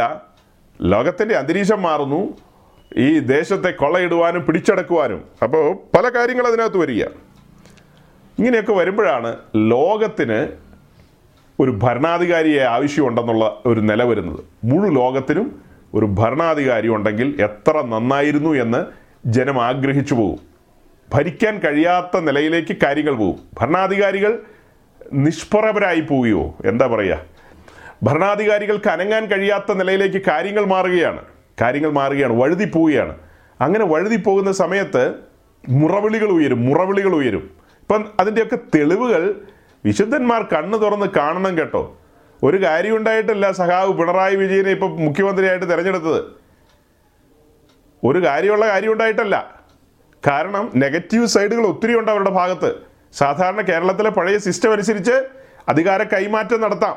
മറ്റേ കക്ഷികൾക്ക് കൊടുക്കാൻ പാകത്തിന്, വോട്ട് ചെയ്യാൻ പാകത്തിന് സംവിധാനം നിൽക്കുന്നത്. പക്ഷേ എന്തുകൊണ്ട് ജനം തിരഞ്ഞെടുത്തെന്ന് ചോദിച്ചാൽ ജനം ഭീതിയിലാണ്. അവർക്കൊരു ഏകാധിപതി ആവശ്യമുണ്ട്, അവർക്കൊരു ധീരനായ ശക്തനായ ഭരണാധികാരി ആവശ്യമുണ്ട്. സാമ്പിൾ വെടിക്കെട്ടെന്ന് കേട്ടിട്ടില്ലേ? ഇതൊക്കെ സാമ്പിളുകളാണ്, അത്ര തന്നെ. ഇന്ത്യ മഹാരാജ്യത്തിലേക്ക് ഒന്ന് തിരിഞ്ഞു നോക്കി. ഇന്ത്യ മഹാരാജ്യത്തിലെ കഴിഞ്ഞ 5-6 വർഷത്തെ ചരിത്രം പഠിക്കുമ്പോൾ ഇന്ത്യയിലെ ജനങ്ങളും ഒരു ശക്തിമാനെ ആഗ്രഹിച്ചു. അവരാഗ്രഹിച്ചത് ബുദ്ധിയോ കഴിവോ ഒന്നുമല്ല, ഒരു ശക്തിമാനെയാണ് ആഗ്രഹിച്ചത്. തെറിക്കുത്തരം മുറിപ്പത്തൽ എന്ന് കേട്ടിട്ടില്ലേ? വെട്ടൊന്ന് മുറി 2, അടിക്കടി ഇടിക്കിടി, അങ്ങനെയുള്ള ഒരാളെയാണ് അവരാഗ്രഹിക്കുന്നത്. അപ്പോൾ ദേ വരുന്നു ഒരാൾ, എന്നാൽ ശരി പിടിച്ചോ, അധികാരം പിടിച്ചോ. ഇങ്ങനെ ഒരു പുള്ളിക്കാരൻ വരും. ലോകത്തിൻ്റെ ഭരണം കൈയാളാനൊരു പുള്ളിക്കാരൻ വരും. വരില്ലെന്നാണ് ഇപ്പോൾ ആളുകൾ പറയുന്നത്. ഓർത്തഡോക്സ് ടീച്ചിങ് ആ നിലയിൽ വരുന്നു. പെന്തിക്കോസിലെ പ്രബലമായ ബുദ്ധിരാക്ഷസന്മാരുടെ ഗ്രൂപ്പുകളും അങ്ങനെ പറയുന്നു, അങ്ങനെ ഒരു ഭരണമൊന്നുമില്ല, എതിർക്രിസ്തു ഇപ്പോൾ ഭരിച്ചുകൊണ്ടിരിപ്പുണ്ടെന്നാണ് പറയുന്നത്. അതിനവർ പറയുന്നത് 1 യോഹന്നാൻ്റെ ലേഖനം 4-ാം അധ്യായത്തിലെ ചില വാക്യങ്ങളെ കോട്ട് ചെയ്തുകൊണ്ടാണ് പറയുന്നത്. 1 യോഹന്നാൻ്റെ പുസ്തകം 4-ാം അധ്യായത്തിലേക്ക് വരുമ്പോൾ അവിടെ പറയുന്നത് എതിർക്രിസ്തുവിൻ്റെ ആത്മാവ് ഇപ്പോഴേ വ്യാപരിക്കുന്നുണ്ടെന്നാണ്. എതിർക്രിസ്തു വ്യാപരിക്കുന്നുണ്ടെന്ന് അവിടെ എഴുതിയിട്ടില്ല. അവൻ്റെ ആത്മാവിൻ്റെ വ്യാപാരം 1-ാം നൂറ്റാണ്ടിലേ ഉണ്ട്. അതെല്ലാ കാലത്തും ഉണ്ടല്ലോ, ഈ കാലത്തും ഉണ്ട്. ഒരു വ്യക്തി എന്ന നിലയിൽ, അതായത് ഇസ്രായേലിനെ വഴിതെറ്റിക്കുന്ന ഒരു മെഷിക, അതൊരു മെഷിക എന്ന് പറയുമ്പോൾ ഒരു വ്യക്തിയല്ലേ, അല്ലാതെ കാലാകാലത്തിലെ ചില സിസ്റ്റങ്ങളാണ് എതിർക്രിസ്തു എന്നൊക്കെ ചിലർ പറയുന്നു. അങ്ങനെയൊന്നുമല്ല. അപ്പോൾ വാസ്തവമായൊരു വ്യക്തി വരാനിരിക്കുന്നു. അതിനു മുമ്പ് സഭ ഇവിടുന്ന് എടുക്കപ്പെടുന്നു, സഭ ഇവിടുന്ന് മാറ്റപ്പെടുന്നു. ഉൾപ്രാവണം നടക്കുമെന്ന്, മഹത്വരമായൊരു ഉൾപ്രാവണം, അതിനുവേണ്ടി നമ്മൾ ആവലോടെ കാത്തിരിക്കുകയാണ്. അങ്ങനെ ആ പറന്നുപോകലിൻ്റെ പോക്കിൽ അതിനു മുമ്പ് ഒന്ന് തിരിഞ്ഞു നോക്കാനാണ് ഇത്രയും പറഞ്ഞത്. ചുമ്മാ ഒന്ന് തിരിഞ്ഞു നോക്കണം. ചുമ്മയല്ല, കാര്യമായിട്ട് തന്നെ തിരിഞ്ഞു നോക്കിക്കോ. തിരിഞ്ഞു നോക്കുമ്പോൾ വെള്ളിച്ചോടുണ്ടോ, പലക എവിടെയാണ് നിൽക്കുന്നത്? പലകയായിട്ടുണ്ടോ? 4 മൂടിശീലകൾ അതിന് മുകളിലുണ്ടോ? ഇതൊന്നുമില്ല. ഡിസോർഡർ ആയിട്ടാണ് കിടക്കുന്നതെങ്കിൽ ക്രമീകരിക്കണം. TPC പ്രയർ റൂം ഒരുക്കിയ ഈ പ്ലാറ്റ്ഫോമിൽ നമുക്കെല്ലാവർക്കും, എനിക്ക് നിങ്ങൾക്ക് ഓരോരുത്തർക്കും സൗജന്യമായി പ്രവേശനം ലഭിച്ചിരിക്കുന്നു. നമുക്ക് ഇങ്ങനെ ഒരുമിച്ച് കൂടി സന്തോഷിക്കാൻ, ദൈവവചനം പറയുവാനുള്ളൊരു സാഹചര്യം അവരുടെ ഉള്ളത്തിൽ പരിശുദ്ധാത്മാവ് കൊടുത്തതുകൊണ്ടാണ് ഇങ്ങനെ നമ്മയെല്ലാം വിളിച്ചുകൂട്ടിയിരിക്കുന്നത്. ഇവിടെ നമ്മൾ കളിചിരി തമാശകൾ പറയാറില്ല, നേരമ്പോക്കുകൾ പറയാറില്ല, ഗൗരവമായ കാര്യങ്ങൾ, സീരിയസ് ആയ കാര്യങ്ങളേ പറയാറുള്ളൂ. വിശുദ്ധന്മാരുടെ മനസാക്ഷിയെ തൊട്ടുണർത്തുമാർ ഒരുക്കത്തിന് വേണ്ടിയ കാര്യങ്ങളാണ്, ഹൃദയത്തിൽ തട്ടുന്ന കാര്യങ്ങളാണ് പറയാൻ എപ്പോഴും ആഗ്രഹിച്ചിട്ടുള്ളത്. അതിൽ സമ്പൂർണ്ണമായൊരു വിജയം ഞാൻ അവകാശപ്പെടുന്നില്ല.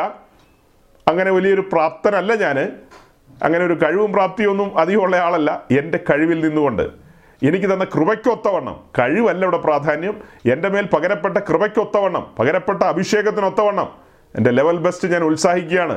സഹോദരന്മാർ സഹോദരിമാരെല്ലാം ആത്മനിറവിൽ വചനപ്രകാരം കാഹളത്തിന് കാതോർത്ത് അതിന് സജ്ജമായി തങ്ങളീ ഭൂമിയിൽ അന്യരും പരദേശികളും എന്ന് എണ്ണിക്കൊണ്ട്, ജഡാഭിലാഷങ്ങളെയെല്ലാം വെറുത്തുകൊണ്ട്, അതിനുമേൽ ജയമെടുത്തുകൊണ്ട്, ഓവർകമേഴ്സ് എന്ന നിലയിൽ, ജയാളികൾ എന്ന നിലയിൽ, ഏലിയാവിനെ ആനോക്കിനെയും കൊണ്ടുപോയതുപോലെ സ്വർഗത്തിലെ അഗ്നിരഥങ്ങളും അശ്വരഥങ്ങളും ഒന്നും വന്ന് കൊണ്ടുപോകാൻ ഇടവരരുത്. സ്വർഗത്തിൽ നിന്ന് അഗ്നിരഥങ്ങളും അശ്വരഥങ്ങളും ഒക്കെ വരേണ്ടി വന്നത് എന്താ? അതിനിടയിൽ ഒരു സ്ഥലമുണ്ട്, രണ്ടാം സ്വർഗം. ആകാശത്തിൻ്റെ അധിപതിയായവൻ്റെ അധികാര സീമയിലൂടെ കടന്നു പോകാൻ ഹാനോക്കിനും ഏലിയാവിനും കഴിയില്ല. കാരണം അവർ ആടുകളുടെ രക്തത്താൽ വീണ്ടെടുക്കപ്പെട്ടവരാണ്. അവർക്ക് അങ്ങനെ അങ്ങ് കടന്നു പോകാൻ കഴിയില്ല. അവർ ഓവർകമേഴ്സ് അല്ല, ജയാളികളല്ല. എന്നാൽ നമ്മൾ കുഞ്ഞാടിൻ്റെ തങ്കച്ചോരയാൽ വീണ്ടെടുക്കപ്പെട്ടവരാണ്. നമ്മളുടെ മുമ്പിൽ സാക്ഷികളുടെ സമൂഹമുണ്ട്, വിശ്വാസത്തിൻ്റെ നായകനുണ്ട്, അച്ചടിച്ച പുസ്തകം കയ്യിൽ തന്നിട്ടുണ്ട്, ഇതിൻ്റെ ഉള്ളടക്കം നമ്മുടെ ഉള്ളിൽ ആലേഖനം ചെയ്തിട്ടുണ്ട്, അനുകൂലമായ പരിതസ്ഥിതികളാണിതെല്ലാം. അപ്പോൾ തന്നെ പ്രതികൂല പരിതസ്ഥിതികളുണ്ട് നമ്മുടെ മുമ്പിൽ. ഇങ്ങനെയുള്ള കാര്യങ്ങൾ നമുക്ക് അനുവദിച്ച് തന്നിരിക്കുമ്പോൾ തന്നെ പ്രതികൂല പരിതസ്ഥിതികളുണ്ട്. ആ പ്രതികൂല പരിതസ്ഥിതിയിലും വളരണം. അവൻ വരണ്ട നിലത്ത് ഇളയ തൈ പോലെ വളർന്നവനാണ്. വരണ്ട നിലത്ത് ഇളയ തൈ പോലെ വളർന്നു, ഒരനുകൂലതയുമില്ലായിരുന്നു. അങ്ങനെയെങ്കിൽ നമ്മളെങ്ങനെ അനുകൂലത ചോദിക്കും? നമുക്കെങ്ങനെ അനുകൂലത ചോദിക്കാൻ പറ്റും? കർത്താവ് എല്ലാം ശരിയാക്കിത്താ, ഞാനങ്ങ് ശരിയായേക്കാം, അങ്ങനെ നമുക്ക് പറയാൻ പറ്റുമോ?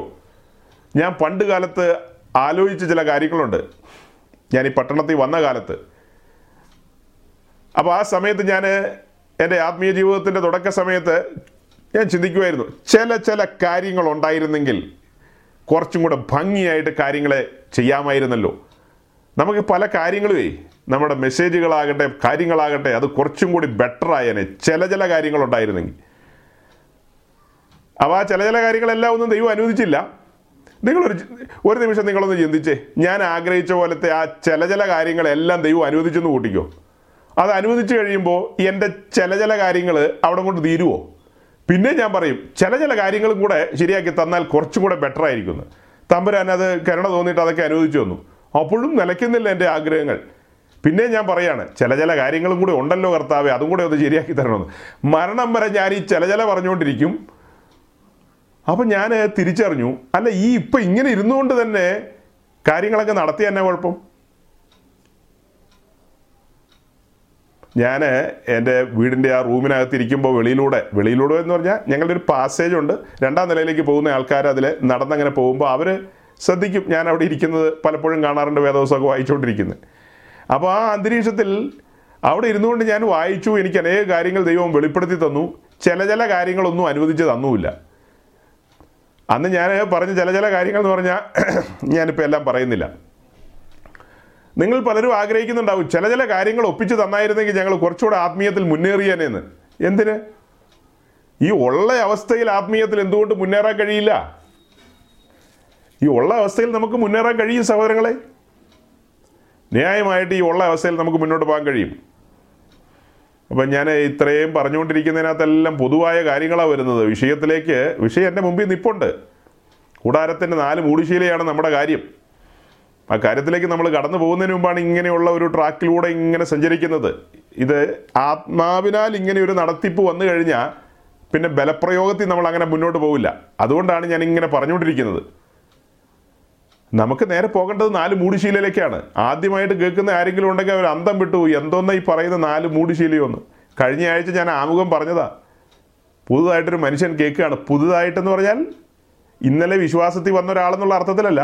പെന്തിക്കോസ് ലോകത്ത് വർഷങ്ങളുടെ തഴക്കവും പഴക്കവും ഉള്ള ഒരാൾ നമ്മളീ പറഞ്ഞുകൊണ്ടിരിക്കുന്നത് പെട്ടെന്ന് വന്ന് കേട്ട് കഴിഞ്ഞാൽ അവരൊരു 10 മിനിറ്റ് കേട്ടിട്ട് ഓർക്ക് ഇത് എന്തൊന്ന് പ്രസംഗമാണ്, ഇന്നുവരെ ചരിത്രത്തിലൊരു കൺവെൻഷനിലും കേട്ടിട്ടില്ല, ഉപവാസ പ്രാർത്ഥനയിലും കേട്ടിട്ടില്ല, ഉണർവ് യോഗത്തിലും കേട്ടിട്ടില്ല, ആരും പറയാറില്ല. സമാഗമന കൂടാരം അത് എന്തായാലും ജനറലായിട്ട് കേട്ടിട്ടുണ്ടാവും. അതിന് മുകളിൽ 4 മൂടുശീലകളുണ്ട്. അതായത് അതിനകത്ത് 48 പലകയുണ്ട്, അതിന് മുകളിൽ 4 മൂടുശീലകൾ ഇട്ടിരിക്കുന്നു. അത് വളരെ സീരിയസ് ആണ്. ഇങ്ങനെ ശരാശരി മനുഷ്യർ കേൾക്കാറില്ല. അപ്പോൾ ഇത് പറയാനുണ്ടായ സാഹചര്യം നമ്മൾ ആരക്കിട്ട് ഉറപ്പിച്ചാണ് പഠിച്ചത്. ക്രിസ്തീയ സഭയുടെ അസൽ നിഴലെന്ന് പറയുന്നത് സമാഗമന കൂടാരമാണ്. ഇന്ന് ഈ ഭൂമിയിൽ സഭയുടെ അസൽ നിഴലെന്ന് പറയുന്നത് സമാഗമന കൂടാരമാണ്. അപ്പോൾ യെരുശലേം ദേവാലയമോ അത് വരാൻ പോകുന്ന പുതിയ ഭൂമിയിലേക്കുള്ള ദൈവത്തിൻ്റെ നഗരത്തിൻ്റെ നിർമ്മിതിയാണ് കാണിക്കുന്നത്. അടുത്ത യേശുക്രിസ്തുവിനെ നാം നോക്കി. യേശുക്രിസ്തു സമാഗമന കൂടാരത്തിൻ്റെ അതേ നിലയിൽ തന്നെയാണ് തൻ്റെ ജീവിതം മുന്നോട്ട് കൊണ്ടുപോയത്. താൻ തൻ്റെ ശരീരം ഒരു കൂടാരം എന്ന നിലയിൽ നമ്മളതൊക്കെ വാക്യങ്ങൾ കണ്ടു. അത് കാണാത്ത പ്രിയപ്പെട്ടവർ കഴിഞ്ഞ എപ്പിസോഡുകളിലേക്ക് പോയി നിങ്ങൾ ഒന്ന് പരതുക, എല്ലാം പറയാൻ സാവകാശമില്ല. അത് കഴിഞ്ഞ് നാം ഓരോരുത്തരും നമ്മെ കണ്ടു. നാം കൂടാരമായ ഭൗമ ഭവനത്തിലാണ്, മൺമയ കൂടാരത്തിലാണ്, പിന്നത്തതിൽ വിൺമയ കൂടാരത്തിലേക്ക് പോകും. നമ്മുടെ ജീവിതം അടുത്ത് പൊതുവായി സഭയെക്കുറിച്ച് പറഞ്ഞു. സഭ യാത്രക്കാരുടെ സംഘമാണ്, പരദേശികളുടെ സംഘമാണ്, കൂടാരവാസികളാണ്.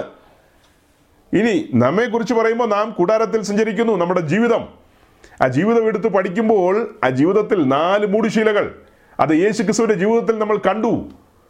കണ്ടില്ല, കണ്ടുകൊണ്ടിരിക്കുക, തുടങ്ങി വെച്ചിട്ടേ ഉള്ളൂ, കാണണം. ക്രിസ്തുവിനെ അടുത്ത് നിന്ന് കാണുമ്പോൾ അവൻ്റെ ജീവിതത്തിൽ ഈ 4 മൂടുശീലകൾ ഉണ്ടായിരുന്നു. ക്രിസ്തു എന്ന കൂടാരത്തിന് 4 മൂടുശീലകൾ ഉണ്ടായിരുന്നു. 2 അല്ല, 3 അല്ല, 2.5 അല്ല, 2.75 അല്ല, 4 മൂടുശീലകളും ഉണ്ടായിരുന്നു. ആദിമസഭയും അതുപോലെ തന്നെ 4 മൂടുശീലകളിലാണ് പോയത്. അപ്പസ്വലന്മാരുടെ ലൈഫ് എടുത്ത് പഠിച്ചു കഴിഞ്ഞാൽ അവരും 4 മൂടുശീലയിലാണ് പോയത്. പെന്തിക്കോസിന്റെ പിതാക്കന്മാരെ എടുത്ത് പഠിച്ചാൽ അവരും ഇതുപോലെ 4 മൂടുശീലകളിലാണ് കടന്നുപോയത്. അങ്ങനെയെങ്കിൽ നമ്മുടെ ജീവിതത്തിൽ നമ്മൾ അതിലേക്കാണ് പറഞ്ഞു വരുന്നത്. കൂടാരത്തിന്റെ ഏറ്റവും അകത്തേക്ക് നോക്കുമ്പോൾ അകത്തുള്ള മൂടുശീല സാധാരണ 1, 2, 3 എന്നൊക്കെ പറഞ്ഞു കളയും. ഇതിനകത്ത് ഇവിടെ 1, 2, 3 എന്നൊന്നും പറയാൻ കഴിയില്ല. ഏറ്റവും അകത്തുള്ള മൂടുശീല തുണി കൊണ്ടുള്ളതാണ്. 4 കളറിലുള്ള നൂലുകളാൽ തുന്നിയ മൂടുശീല, നീലനൂൽ, ചുവപ്പ് നൂൽ, ധൂമ്രനൂൽ, പിരിച്ച പഞ്ഞിനൂൽ, അങ്ങനെ 4 കളറിലുള്ള നൂലുകൾ. അങ്ങനെ ആ നൂലുകളാൽ തുന്നിയ മൂടുശീലയ്ക്കകത്ത് കെരൂബുകളെ ആലേഖനം ചെയ്തിരിക്കുന്നു. കെരൂബുകളുടെ പടം അകത്തെ മൂടുശീലയിൽ ആലേഖനം ചെയ്തിരിക്കുന്നു. അപ്പോൾ ആ കെരൂബുകളിലേക്ക് നോക്കിയപ്പോൾ നമ്മൾ ചില കാഴ്ചകൾ കണ്ടു. ഉൽപ്പത്തി പുസ്തകം 3-ാം അധ്യായത്തിൽ നമ്മൾ കണ്ടു, മനുഷ്യനെ ഏദൻ തോട്ടത്തിൽ നിന്ന് പുറത്തിറക്കി തോട്ടത്തിന് കാവലായിട്ട് കെരൂബുകളെ തിരിയുന്ന വാളിന്റെ ജ്വാലയുമായി അവിടെ കാവൽ നിർത്തി. മനുഷ്യൻ തോട്ടത്തിൽ നിന്ന് പുറത്തിറങ്ങി. പിന്നത്തേതിൽ കാലങ്ങൾക്ക് ശേഷം ആ മനുഷ്യന്റെ പിൻതലമുറക്കാരിൽ ഒരുവനായ അബ്രഹാമിനെ ദൈവം തിരഞ്ഞെടുക്കുന്നു. അബ്രഹാമിന് വാഗ്ദത്തം കൊടുക്കുന്നു. അബ്രഹാമിയ സന്തതി പരമ്പരയെ ദൈവം തനിക്കുള്ള ജനമായി തിരഞ്ഞെടുക്കുന്നു. അവരെയാണ് ഇസ്രായേല്യർ എന്ന് വിളിക്കുന്നത്. ആ ഇസ്രായേല്യർ മിസ്രൈമിൽ അടിമത്തത്തിൽ കടന്നു. അവരെ ഈജിപ്തിൽ നിന്ന് പുറപ്പെടുവിച്ച് ചെങ്കടലും കടത്തി മരുഭൂമിയിലൂടെ കൊണ്ടുപോകുമ്പോൾ അവരെ ഹോരേബിൽ എത്തിച്ചു. അവരുടെ ഇടയിൽ നിന്ന് ദൈവം തിരഞ്ഞെടുത്തവനായ മോശ പർവ്വതത്തിലേക്ക് കയറി ചെന്നു, സീനായി പർവ്വതത്തിലേക്ക് കയറി ചെന്നു. ദൈവം തന്നോട് സംസാരിച്ചു. ജനത്തിന് കൊടുക്കേണ്ട ചട്ടങ്ങളും പ്രമാണങ്ങളും തൻ്റെ കയ്യിലേക്ക് ഏൽപ്പിച്ചു. ദൈവം തൻ്റെ വിരലുകൾ കൊണ്ട് എഴുതിയ ചട്ടങ്ങളും പ്രമാണങ്ങളും. ആ കൂട്ടത്തിൽ ഇസ്രായേൽ ജനം താനുമായിട്ടുള്ള കൂട്ടായ്മയിൽ മുൻപോട്ട് പോകുവാൻ ആഗ്രഹിക്കുന്ന കാര്യങ്ങളെക്കുറിച്ച് പറഞ്ഞു. ദൈവം തുറന്നു പറയുകയാണ്, ചരിത്രത്തിൽ തോട്ടത്തിൽ നിന്ന് പുറത്താക്കിയ മനുഷ്യനോട് കാലങ്ങൾക്ക് ശേഷം പറയുകയാണ്, ഞാൻ നിങ്ങളുടെ നടുവിൽ വസിക്കുവാൻ ആഗ്രഹിക്കുന്നു. അതിനു മുമ്പ് ദൈവം മനുഷ്യരോട് ഇടപെട്ട കാര്യങ്ങളുണ്ട്.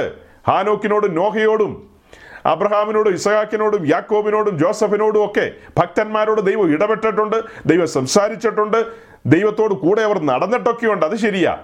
പക്ഷെ നിരന്തരമായൊരു കൂട്ടായ്മയുടെ കാര്യമാണ് ദൈവം ഉയർത്തുന്നത്. അതിന് നിങ്ങൾ എനിക്കൊരു മന്ദിരം പണിയണം, അതാണ് സമാഗമന കൂടാരം. ആ സമാഗമന കൂടാരത്തിൻ്റെ പണിയോടുള്ള ബന്ധത്തിൽ ചില കാര്യങ്ങൾ പറയുകയാണ്. 25-ാം അധ്യായം മുതൽ, എവിടെ പുറപ്പാട് 25 മുതൽ പറഞ്ഞു വരികയാണ്. അങ്ങനെ പറഞ്ഞു വരുമ്പോൾ 26-ാം അധ്യായത്തിലേക്ക് കടക്കുമ്പോൾ അതിൻ്റെ 1 മുതൽ 14 വരെയുള്ള വാക്യങ്ങൾ കൂടാരത്തിൻ്റെ 4 മൂടുശീലയെക്കുറിച്ച് പറയുകയാണ്. 26-ാം അധ്യായത്തിലാണ് പ്രാകാരത്തിലുള്ള പല കാര്യങ്ങളെക്കുറിച്ചും പറയുന്നത്. അതിൻ്റെ 15 മുതൽ 30 വരെയുള്ള വാക്യങ്ങളിൽ കൂടാരത്തിനകത്തുള്ള 48 പലകയും അതിൻ്റെ അനുബന്ധ കാര്യങ്ങളും പറയുന്നു. അത് കഴിഞ്ഞ് 31 മുതൽ താഴേക്കുള്ള വാക്യങ്ങളിൽ കൂടാരത്തിൻ്റെ സെപ്പറേഷനുകളെ കുറിച്ച് പറയുന്നു. പ്രാകാരം, വിശുദ്ധ സ്ഥലം, അതിപരിശുദ്ധ സ്ഥലം, ഇങ്ങനെയുള്ള കാര്യങ്ങളെക്കുറിച്ച്. അത് കഴിഞ്ഞ് പ്രാകാരം അറശീല, കൂടാരം അറശീല, തിരശ്ശീല, ഇങ്ങനെയുള്ള കാര്യങ്ങളൊക്കെ പറയുന്നു. ഇതെല്ലാം പറയുന്നതിനിടയ്ക്ക് 26-ാം അധ്യായത്തിൻ്റെ 1-ാം വാക്യം നമ്മൾ കഴിഞ്ഞ ആഴ്ച നോക്കി. ഈ വാക്യത്തിലേക്ക് വരുന്നതിന് മുമ്പ് നമ്മളൊരു കുറിവാക്യം തന്നെ വായിച്ചു. കുറിവാക്യം ഏതാ? 84-ാം സങ്കീർത്തനം 1-ാം വാക്യം, സൈന്യങ്ങളുടെ യഹോവേ തിരുനിവാസം എത്ര മനോഹരം. അതിൻ്റെ വിശദീകരണം എല്ലാം കഴിഞ്ഞ എപ്പിസോഡിലുണ്ട്, അതിന് മുൻപുള്ള എപ്പിസോഡിലും ഉണ്ട്. കോരകപുത്രന്മാരത് പറയുമ്പോൾ ഈ കൂടാരത്തിന് പുറമെ നിന്ന് നോക്കിയാൽ ഒരു അഴകുമില്ല, ഒരു ഭംഗിയുമില്ല, കണ്ടാൽ ആഗ്രഹിക്കത്തക്ക ഒന്നുമില്ല, രൂപഗുണമില്ല, കോമളത്വമില്ല, ഒന്നുമില്ല. അകലെ നിന്ന് നോക്കിയാൽ ദീർഘചതുരാകൃതിയിലുള്ള ഒരു പെട്ടി, അങ്ങനെ തോന്നിപ്പോവും. ഒരു ഏരിയൽ വ്യൂവിൽ നോക്കിക്കഴിഞ്ഞാൽ ദീർഘചതുരാകൃതിയിലുള്ള കറുപ്പ് കളറിൽ അത് മങ്ങിപ്പോയി കഴിഞ്ഞാൽ ഒരു ഗ്രേ പോലെ പോകും.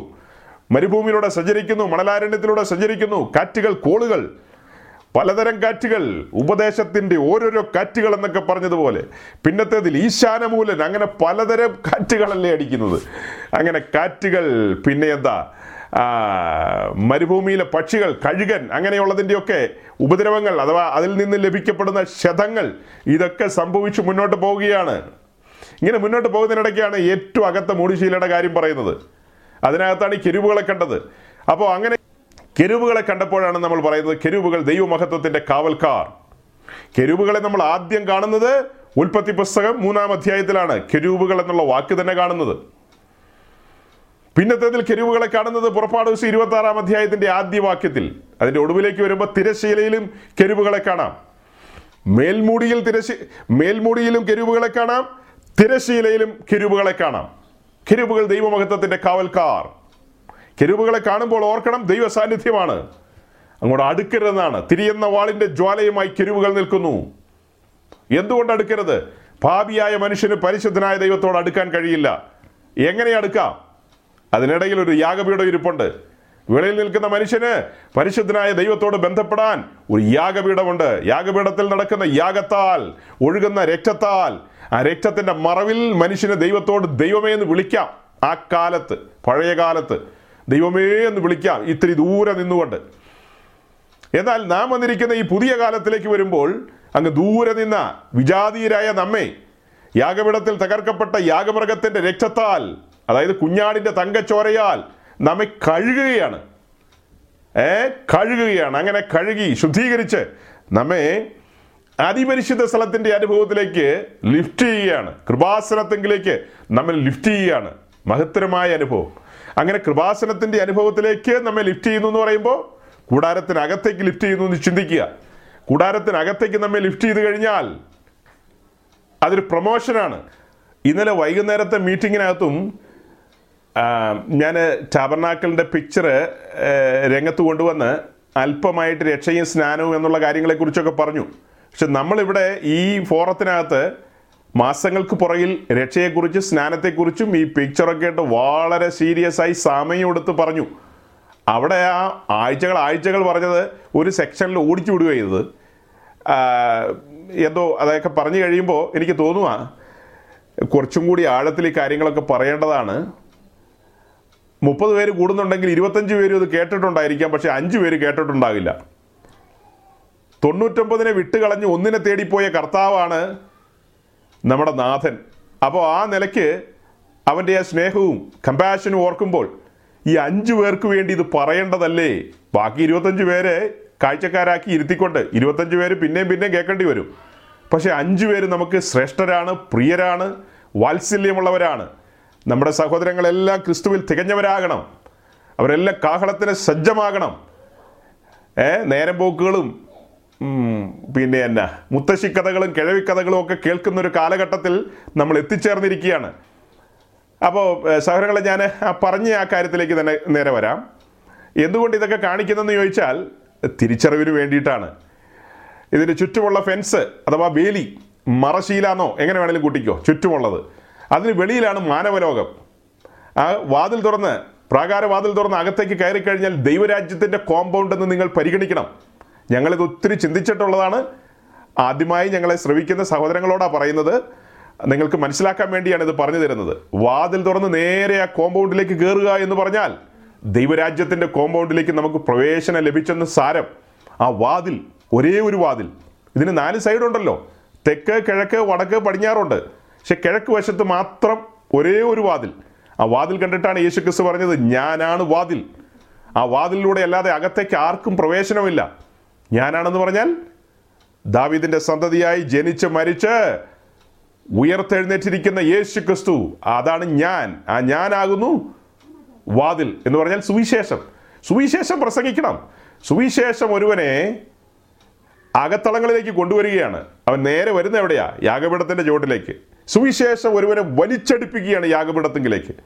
യാഗപീഠം എന്ന് പറഞ്ഞാൽ കാൽവറിയിലെ ക്രൂശ്. കാൽവറിയിലെ ക്രൂശ് അത് റോമാക്കാർക്കും പിന്നെ ആർക്കാ? യഹൂദന്മാർക്കും പിന്നെ കത്തോലിക്കർക്കും ഓർത്തഡോക്സുകാർക്കും സി എസ് ഐക്കാർക്കും മർത്തോമക്കാർക്കെല്ലാം അത് മരക്കുരിശാണ്. നമ്മെ സംബന്ധിച്ച് അത് ഒരിക്കലും മരക്കുരിശല്ല, പിന്നെയോ സ്വർഗത്തിൻ്റെ അളവിൽ തീർത്തൊരു യാഗപീഠമാണത്. അങ്ങനെയാണോ? അത് അസൽ മരക്കുരിശാകട്ടോ, കുഴപ്പമുണ്ടാക്കരുത്. ഞാനൊരു ആത്മീയ ഭാഷയാണ് പറയുന്നത്. നമ്മെ സംബന്ധിച്ച് അത് ഒരിക്കലും മരക്കുരിശല്ല, നമ്മുടെ വീണ്ടെടുപ്പിന് വേണ്ടി വലിയവനായ ദൈവം ഒരുക്കിയ മരക്കുരിശ്, നമ്മുടെ വീണ്ടെടുപ്പിന് വേണ്ടി വലിയവനായ ദൈവം ഒരുക്കിയ യാഗപീഠം. ആ യാഗപീഠം വഴി വീണ്ടെടുപ്പ് സാധിപ്പിക്കുകയാണ്. അങ്ങനെ വീണ്ടെടുക്കപ്പെട്ടവൻ, അതായത് അവനെ സുവിശേഷം അകത്തളങ്ങളിലേക്ക് കൊണ്ടുവരുന്നു. അകത്തളങ്ങളിൽ വന്നവൻ ലിഫ്റ്റ് ചെയ്യപ്പെടുകയാണ്. പിന്നെ യാഗപീഠത്തിൻ്റെ ചുവട്ടിൽ വീണ്ടെടുക്കപ്പെട്ട് നിൽക്കുന്നവനെ യാഗപീഠം ലിഫ്റ്റ് ചെയ്യുകയാണ്. അതിന് വാക്യങ്ങളുണ്ട്. എല്ലാ വാക്യങ്ങളും നേരത്തെ എടുത്തിട്ടുള്ളതാണ്. നിങ്ങൾ തന്നെ കണ്ടെത്തിക്കൊള്ളുക വാക്യങ്ങളൊക്കെ എവിടെയാണ്. സുവിശേഷങ്ങളിലുണ്ട്. അപ്പോൾ യാഗപീഠം നമ്മെ ലിഫ്റ്റ് ചെയ്യുന്നു, അഥവാ ക്രൂശ് നമ്മെ ലിഫ്റ്റ് ചെയ്യുന്നു. ക്രൂശ് ലിഫ്റ്റ് ചെയ്യണത് എങ്ങനെയാണ്? സമർപ്പിതനെയാണ് ക്രൂശ് ലിഫ്റ്റ് ചെയ്യുന്നത്. ക്രൂശ് എന്ന് പറഞ്ഞാൽ യാഗപീഠം. യാഗപീഠത്തിൽ സമർപ്പിതനായ ഒരുവനെ യാഗപീഠം ലിഫ്റ്റ് ചെയ്യും. അവനെ എങ്ങോട്ടാണ് ലിഫ്റ്റ് ചെയ്യുന്നത്? നേരെ അതിപരിശുദ്ധ സ്ഥലത്തിൻ്റെ അനുഭവത്തിലേക്ക്, അല്ലെങ്കിൽ ഉള്ളറകളിലേക്ക്, അകത്തളങ്ങളിലേക്ക്, ദൈവിക കാര്യപരിപാടികളിലേക്കാണ് ലിഫ്റ്റ് ചെയ്യുന്നത്. വെളിപ്പാടുകളുടെ കലവറകൾ അവന് വേണ്ടി തുറക്കുകയാണ്. അകത്തളങ്ങളിലേക്ക് കടന്നു വരുന്ന അവൻ പുരോഹിതൻ എന്ന നിലയിലാണ് കടന്നു വരുന്നത് കേട്ടോ. വെളിയിൽ നിൽക്കുന്നവൻ പാപിയാണ്, മറന്നു പോകണ്ട. പാപിയായവൻ അടുപ്പിക്കപ്പെടുകയാണ്. പാപിയായവനെ സുവിശേഷം അടുപ്പിക്കുകയാണ് ക്രൂശിങ്കിലേക്ക്, യാഗപീഠത്തിങ്കിലേക്ക്. ക്രൂശിൻ്റെ ദർശനം അവനെ മാറ്റിമറിച്ചു. ക്രൂശിൻ്റെ ദർശനം അവനെ അടിമുടി മാറ്റി. അവനെക്കുറിച്ചാണ് എഴുതി വച്ചിരിക്കുന്നത്, ഒരുവൻ ക്രിസ്തുവിലായാൽ അവൻ പുതിയ സൃഷ്ടിയാണെന്ന്. അവൻ കാര്യങ്ങൾ മനസ്സിലാക്കി. അടുത്ത് കാണുന്ന താമ്രത്തൊട്ടിയാണ്. താമ്രത്തൊട്ടി അത് വിശ്വാസ സ്നാനത്തെ കാണിക്കുന്നു. വിശ്വാസ സ്നാനത്തിന് ഏൽപ്പിച്ചു കൊടുക്കുകയാണ്. ക്രിസ്തുവിനെ ധരിക്കുകയാണ്, ക്രിസ്തുവിനോട് ചേരുകയാണ്, അവൻ്റെ ജീവിതം എന്നേക്കുമായിട്ട് ഏൽപ്പിച്ചു കൊടുക്കുകയാണ്. അങ്ങനെ ഏൽപ്പിച്ചു കൊടുത്തു കഴിയുമ്പോൾ പിന്നത്തേതിൽ അവൻ ആത്മസ്നാനം പ്രാപിക്കുന്നു. അവൻ ലിഫ്റ്റ് ചെയ്യപ്പെടുകയാണ് കൂടാരത്തിനകത്തേക്ക് എന്ന് പറഞ്ഞാൽ ദൈവിക കാര്യപരിപാടിയിലേക്ക്, ദൈവ സാന്നിധ്യത്തിലേക്ക് അവൻ ലിഫ്റ്റ് ചെയ്യപ്പെടുകയാണ്. ലിഫ്റ്റ് ചെയ്യപ്പെടുന്നത് എങ്ങനെയാ? പുതിയ നിയമത്തിൻ്റെ പുരോഹിതൻ എന്ന നിലയിലാണ്. കൂടാരത്തിന് വെളിയിൽ നിൽക്കുന്നവൻ കേവലം പാപിയാണ്. പാപിയായവൻ, ആദാമ്യ വർഗം, ആദാമ്യ സന്തതി, ആദാമ്യ സന്തതി വർഗം പാവികൾ എന്ന നിലയിൽ നിത്യനാശത്തിലേക്ക് അതിവേഗം ഓടിക്കൊണ്ടിരിക്കുകയായിരുന്നു. തീപ്പൊയ്കയിലേക്ക് നടന്നെടുത്തുകൊണ്ടിരുന്ന മനുഷ്യവർഗം, അവരെയാണ് വലിച്ചടിപ്പിക്കുന്ന യാഗപീഠത്തിലേക്ക്. ദൈവസ്നേഹത്താൽ അത്യുന്നതിൻ്റെ ശക്തി ഒരുവൻ്റെ മേൽ നിഴലിടുകയാണ്. പരിശുദ്ധാത്മാവിനാൽ അവൻ അടിപ്പിക്കപ്പെടുകയാണ്. പരിശുദ്ധാത്മാവൻ്റെ ഹൃദയങ്ങളെ തുറക്കുകയാണ്, അവൻ്റെ കണ്ണുകളെ തുറക്കുകയാണ്, അവൻ കാഴ്ചകളെ കാണുകയാണ്, അവൻ യഥാസ്ഥാനപ്പെടുകയാണ്. യഥാസ്ഥാനപ്പെട്ടവൻ അടുത്തടുത്ത പടികൾ, അതെല്ലാം കഴിയുമ്പോൾ അവൻ ലിഫ്റ്റ് ചെയ്യപ്പെടുകയാണ് അകത്തളങ്ങളിലേക്ക്. ലിഫ്റ്റ് ചെയ്യപ്പെട്ട് കഴിഞ്ഞാൽ അത് ഒറ്റ വാക്കിലങ്ങ് പറഞ്ഞാൽ മതി. പക്ഷെ ഇത്രയും പറയാതെ ഞാൻ എങ്ങനെയാ കാര്യം ഗ്രഹിപ്പിക്കൂ എന്ന് ഓർത്തിട്ടാണ്. ആ കാര്യങ്ങൾ അതിൻ്റെ ഓർഡറിൽ ഗ്രഹിക്കാത്ത ആരെങ്കിലും കേൾക്കുന്നുണ്ടെങ്കിൽ അവർക്ക് പ്രയോജനപ്പെടാൻ വേണ്ടിയാണ്. നാളെ പറയരുത് ഇതൊന്നും കേട്ടിട്ടില്ലെന്ന് പറയരുത്. കർത്താവേ, ഞങ്ങൾ ഒന്നും കേട്ടിട്ടില്ല, അന്തരീക്ഷം മോശമായിരുന്നു, കൊറോണയായിരുന്നു എന്നൊന്നും പറയരുത്. കൊറോണ അതിലെ പോട്ടെ, കൊറോണയുടെ നടുവിലും സ്വർഗത്തിലെ ദൈവം സംവിധാനങ്ങളെയെല്ലാം ഒരുക്കിക്കൊണ്ട് നമ്മെ ഇങ്ങനെ കൊണ്ടുവന്നു. ഈ ഒരു അന്തരീക്ഷത്തിലേക്ക് നമ്മെ കൊണ്ടുവന്നത് എന്താ? അത്യുന്നതൻ്റെ സ്നേഹമാണ്. ഇവിടെ ആരും ആരെയും ഉയർത്തുന്നില്ല. ഇവിടെ ഉയർത്തുന്നത് യാഗപീഠത്തെയാണ്, ക്രൂശിക്കപ്പെട്ട ക്രിസ്തുവിനെയാണ് ഉയർത്തുന്നത്. ഇത് ഒരു സംഘടനയുടെ പ്ലാറ്റ്ഫോം അല്ല, ഇത് ഏതെങ്കിലും ഒരു പ്രത്യേക ഗ്രൂപ്പിൻ്റെ പ്ലാറ്റ്ഫോം അല്ല, ഇത് ദൈവത്തെ സ്നേഹിക്കുന്ന, ദൈവത്തെ ഭയപ്പെടുന്ന വിശുദ്ധന്മാർ ഒരുക്കിയൊരു പ്ലാറ്റ്ഫോമാണ്. ഈ പ്ലാറ്റ്ഫോമിൽ യേശുക്രിസ്തുവിനെ മാത്രമേ ഉയർത്തുകയുള്ളൂ. ഒരു മനുഷ്യനെ ഉയർത്താൻ പ്ലാനില്ല. അപ്പോൾ അങ്ങനെ യഥാസ്ഥാനപ്പെട്ട ഒരുവൻ, അവൻ റെസ്റ്റോർ ചെയ്യപ്പെട്ടു, അവൻ അടുത്തപടി ലിഫ്റ്റ് ചെയ്യപ്പെടുകയാണ് അകത്തളങ്ങളിലേക്ക്, പുതിയ നിയമത്തിൻ്റെ പുരോഹിതൻ എന്ന നിലയിലേക്ക്. പുരോഹിതൻ അകത്തേക്ക് കടന്നു വരുമ്പോൾ ഈ കൂടാരമടിച്ച് ഇസ്രായേൽ പോകുന്നത് എതിലെയാ? മരുഭൂമിയിലൂടെയാണ്. മരുഭൂമിയിൽ മണലാണ്, മണലാരണ്യം. ആ മരുഭൂമിയിലാണിത് ഫിക്സ് ചെയ്യുന്നത്. അങ്ങനെ അകത്തേക്ക് കടന്നു വരുമ്പോൾ അവൻ നിൽക്കുന്നത് മണലിലാണ്, മണലിലാണ്, ഈ ഭൂമിയിലാണ്, വിശേഷിച്ചും മണലിലാണ്. അതേസമയം പുരോഹിതൻ ഉയരത്തിലേക്ക് മുകളിലേക്ക് നോക്കുമ്പോൾ കാണുന്ന കാഴ്ച, ഒന്നാമത്തെ ആ പിക്ചർ വന്നിട്ട് എബി, മുകളിലേക്ക് നോക്കുമ്പോൾ കാണുന്ന കാഴ്ച എന്ന് പറയുന്നത് കൂടാരത്തിൻ്റെ 4 മൂടിശീലകൾ. 4 മൂടിശീലയും കാണാൻ പറ്റില്ലല്ലോ, ഏറ്റവും അകത്തുള്ള മൂടിശീല കാണാൻ കഴിയും. ഏറ്റവും അകത്തുള്ള മൂടിശീല, അതെ, ഈ പിക്ചറിൽ തൽക്കാലം നിങ്ങൾക്ക് കാണാം, ഇതിലും കാണാം. ഈ പിക്ചറിലേക്ക് നിങ്ങൾ നോക്കിയാൽ കാണുന്നത് എന്താ? ഇത് ഏറ്റവും അകത്തുള്ള മൂടിശീല, ഈ ഒരേ ഒരു മൂടിശീലയാണ് ആ പിക്ചറിൽ കാണുന്നത്. അതിന് മുകളിലുള്ള മൂടിശീല, അതിന് മുകളിലുള്ളത്, അങ്ങനെ വന്ന് ഇത് ഏറ്റവും മുകളിലുള്ള പുറത്തുള്ള മൂടിശീല കാണാം. ഇതിപ്പോൾ ഒരു ഏരിയൽ വ്യൂ ആണ്, പുറമേയുള്ളൊരു വ്യൂ ആണ്. നമ്മൾ ആകാശത്ത് നിന്ന് കാണുന്ന പോലെ ഒരു കാഴ്ച ഇപ്പോൾ കാണുന്നത്. കൂടാര മറശ്ശീല തുറന്ന് അകത്തേക്ക് കയറണം. നമ്മൾ കയറാനായിട്ട് നമ്മൾ ഉത്സാഹിക്കണം. ഉത്സാഹമല്ലേ പറഞ്ഞിട്ട് കാര്യമില്ല. ആത്മാവിൽ എരിവുള്ളവരായി ഉത്സാഹത്തിൽ മടുപ്പില്ലാത്തവരാണെങ്കിൽ അകത്തേക്കൊക്കെ കയറാൻ പറ്റൂ. അകത്തേക്ക് കയറി വരുമ്പോൾ ഇതിൻ്റെ അകവശം നമുക്ക് കാണാം. ആ അകവശം തിരിച്ചിട്ടിരിക്കുന്ന നമുക്ക് കാണാൻ വേണ്ടി, ഇപ്പോൾ നമുക്ക് കാണാൻ വേണ്ടി ആ പിക്ചർ തന്നിരിക്കുന്നത്. സൗരങ്ങളെ അകത്തേക്ക് വരുമ്പോൾ കെരുവുകളെ കാണുന്നു. കെരുവുകളെ കാണുമ്പോൾ പുതിയ നിയമത്തിൻ്റെ പുരോഹിതൻ എന്ത് മനസ്സിലാക്കണം? ഈ കൂടാരത്തിനകത്തേക്ക് പഴയ നിയമത്തിൻ്റെ പുരോഹിതന്മാർ കടന്നു വന്നിരുന്നൊരു ചരിത്രമില്ലേ? ആദ്യമായിട്ട് കടന്നു വന്നത് മോശയും അഹ്റോനുമാണ്. അഹ്റോനും പിന്നീട് അഹ്റോൻ്റെ പുത്രന്മാരും, അങ്ങനെ ചിന്തിക്കാം. അഹ്റോനും അഹ്റോൻ്റെ പുത്രന്മാരും പിന്നീട് അവരുടെ തലമുറകൾ ഈ കൂടാരത്തിനകത്തേക്ക് കടന്നു വന്നിട്ടുണ്ട്. ആ കടന്നു വന്ന കാലത്തൊക്കെ തിരശ്ശീലയിൽ അവർ കെരുവുകളെ കണ്ടിട്ടുണ്ട്. ഏറ്റവും മുകളിലുള്ള ഈ മൂടിശീല, അകത്തെ മൂടിശീലയിലും കെരുവുകളെ കണ്ടിട്ടുണ്ട്. കെരുവുകളെ കാണുമ്പോൾ പഴയ നിയമത്തിൻ്റെ പുരോഹിതൻ എന്ത് മനസ്സിലാക്കും? ഞങ്ങളുടെ പൂർവ്വപിതാവിനെ തോട്ടത്തിൽ നിന്ന് പുറത്താക്കിയ ഒരു പഴയ ചരിത്രം. അപ്പോൾ അവരെന്ത് ഓർത്തോണം? എന്ത് കാരണത്താൽ പൂർവ്വപിതാവിനെ തോട്ടത്തിൽ നിന്ന് പുറത്താക്കി? ലംഘനത്തിലകപ്പെട്ടു, ദൈവം വെച്ച വ്യവസ്ഥകൾ മറികടന്നു. ഇതിനാണല്ലോ ലംഘനം എന്ന് പറയുന്നത്, ട്രസ്പാസ്. ദൈവം വെച്ച വ്യവസ്ഥകളെ മറികടന്നു, പാപം അകത്ത് കയറി. അങ്ങനെ പാപം അകത്ത് കയറി അവർ ദൈവമായിട്ടുള്ള കൂട്ടായ്മയിൽ നിന്ന് അകന്നുപോയി. അവർ പുറത്തു പോകേണ്ടി വന്നു. അങ്ങനെ അവർ പുറത്തുപോയി. നിങ്ങൾ പെറ്റുപെരുകി സന്താനപുഷ്ടിയുള്ളവരാകാൻ മുന്നമേ പറഞ്ഞിട്ടുണ്ട്, പുറത്താക്കുന്നതിന് മുമ്പ്. അതിന് പ്രകാരം അവർ പെറ്റുപെരുകി. അങ്ങനെ പെറ്റുപെരുകി ധാരാളം ജനങ്ങൾ ഭൂമിയിൽ വസിക്കുന്നൊരു കാലം.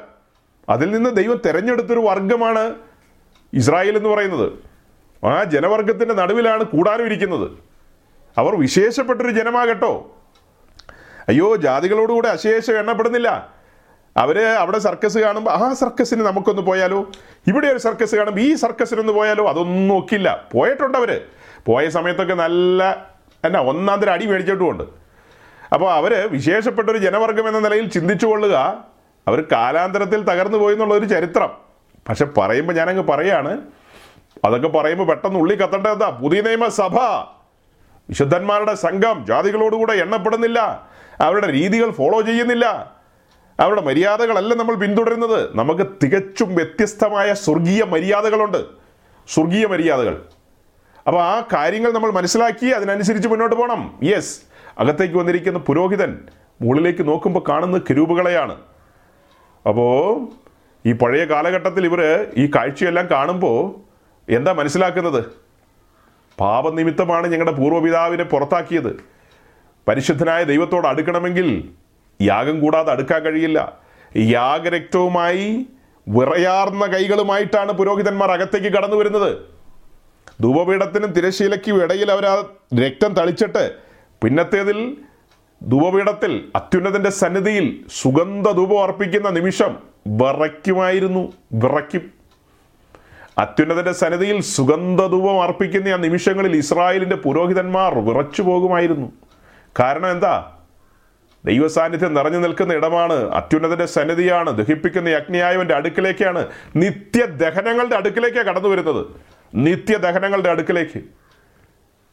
ആ സെയിം സ്പേസിലാണ് പുതിയ നിയമത്തിൻ്റെ ഭക്തന്മാർ ആത്മാവിലുള്ള ആരാധനയ്ക്ക് കടന്നു വരുന്നത്.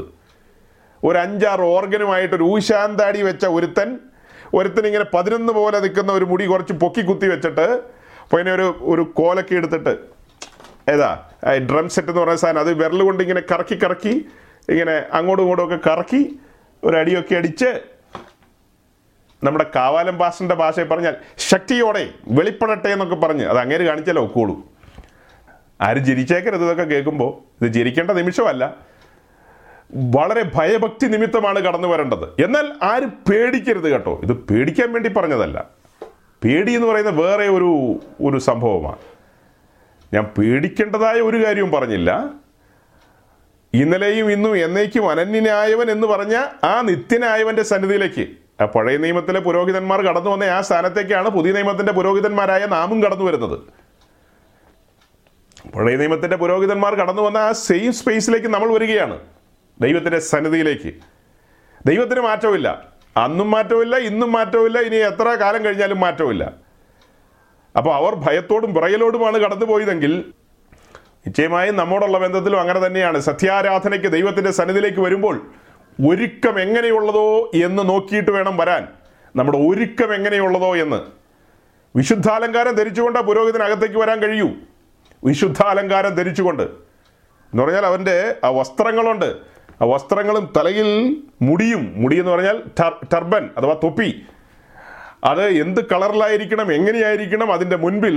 അത് ഞങ്ങൾ വേറൊരു സ്ഥലത്ത് ഒരു മെസ്സേജ് പറഞ്ഞിട്ടുണ്ട്, യൂട്യൂബിലുണ്ട് ആ മെസ്സേജ്. നിങ്ങൾക്ക് ആരെങ്കിലും കേൾക്കണമെങ്കിൽ ഫോർ ദ ബ്രൈഡ് ഓഫ് ക്രൈസ്റ്റിനെ ടൈപ്പ് ചെയ്താൽ യൂട്യൂബിൽ ആ മെസ്സേജ് കിട്ടും. അതിൻ്റെ ലിങ്ക് വേണമെങ്കിൽ ഇപ്പോൾ കമൻറ്റ് ബോക്സിൽ, അതെ എന്താ പറയുക, ചാറ്റ് ബോക്സോ ആ ബോക്സിൽ നമ്മുടെ സഹോദരന്മാരാരെങ്കിലും for the bride of Christ എന്നുള്ളതിൻ്റെ ലിങ്ക് ഒന്ന് ഒന്ന് ഒന്ന് ഒന്ന് പോസ്റ്റ് ചെയ്തേരെ, പോസ്റ്റോ പേസ്റ്റോ എന്താണെന്ന് വെച്ചാൽ ചെയ്തേരെ. ആരെങ്കിലും ആവശ്യമുണ്ടെങ്കിൽ കാണാം. അതിൽ ചോദിക്കുന്നുണ്ട് തിരുമേനിയുടെ തിരുവസ്ത്രം എന്ന് പറഞ്ഞ് ഒരു 3-4 എപ്പിസോഡുകൾ ഞങ്ങളിങ്ങനെ പറഞ്ഞു പോയിട്ടുണ്ട്. ഈ പഴയ നിയമ ഭാഗങ്ങളെല്ലാം എടുത്തുകൊണ്ട് സീരിയസ് ആയി പറഞ്ഞു പോയിട്ടുണ്ട്. അപ്പോൾ പഴയ നിയമം പിന്തുടരുന്നവരാണ്, പഴയ നിയമം പിന്തുടരുന്ന ആരാ? യഹൂദന്മാരാ. പഴയ നിയമം പിന്തുടരുന്നത് സാധാരണഗതിയിൽ യഹൂദന്മാരാണ്. അപ്പോൾ നമ്മുടെ എപ്പിസ്കോപ്പൽ സഭക്കാരോ അവർ 50-50-കാരാണ്. 50-50 എന്ന് പറഞ്ഞൊരു ബിസ്ക്കറ്റിൻ്റെ പേരാ. ആ 50 അല്ല, താൻ പാതി ദൈവം പാതി എന്നൊക്കെ ആളുകൾ പറഞ്ഞു കേട്ടിട്ടില്ലേ? ആ പറയപ്പെട്ട കൂട്ടത്തിലൊക്കെ താൻ പാതി ദൈവം പാതിക്കാരാ കൂടുതലും. അവരുടെ സിസ്റ്റം മൊത്തം നോക്കിക്കഴിഞ്ഞാൽ താൻ പാതി ദൈവം പാതിയാ. അതെന്താ? പാതി പഴയ നിയമം, പാതി പുതിയ നിയമം, രണ്ടും കൂടെ കൂട്ടി എന്ത് ചെയ്യുന്നു? ഫ്യൂഷൻ എന്നൊക്കെ പറഞ്ഞു കളയും. നമ്മുടെ ഒരു പെന്തിക്കോസുകാരൻ ചെറുക്കനുണ്ടല്ലോ, ഒറ്റപ്പാലംകാരൻ, ഒരു IPC-കാരൻ. അവിടെ ഒറ്റപ്പാലം കൺവെൻഷനൊക്കെ നടത്തുന്നേ. പുള്ളി ഒരു ഓർഗനൊക്കെ വെച്ചിട്ട് ഇങ്ങനെ വിരലുകൾ കൊണ്ട് വിസ്മയം തീർക്കാറില്ലേ? ഒത്തിരി സിനിമകളിലൊക്കെ മ്യൂസിക് പുള്ളി ഇപ്പോൾ ചെയ്യുന്നുണ്ട്, സിനിമയിലൊക്കെ അഭിനയിക്കുന്നൊക്കെ ഉണ്ട്. അങ്ങനെ പുള്ളി ഈ ലോകത്തിന് ഒട്ടും അനുരൂപരാകാൻ ശ്രമിക്കാത്തൊരു ഭക്തനായ മനുഷ്യനാണ്, എന്തായാലും സമ്മതിച്ചു കൊടുക്കണം. അങ്ങനെ ഈ പറഞ്ഞ പരിപാടിയൊക്കെ ആയിട്ട് ഒന്നും അത്യുന്നതൻ്റെ സന്നിധിയിൽ തോന്നിയതുപോലെ കടന്നു വരാൻ കഴിയില്ലെന്ന്.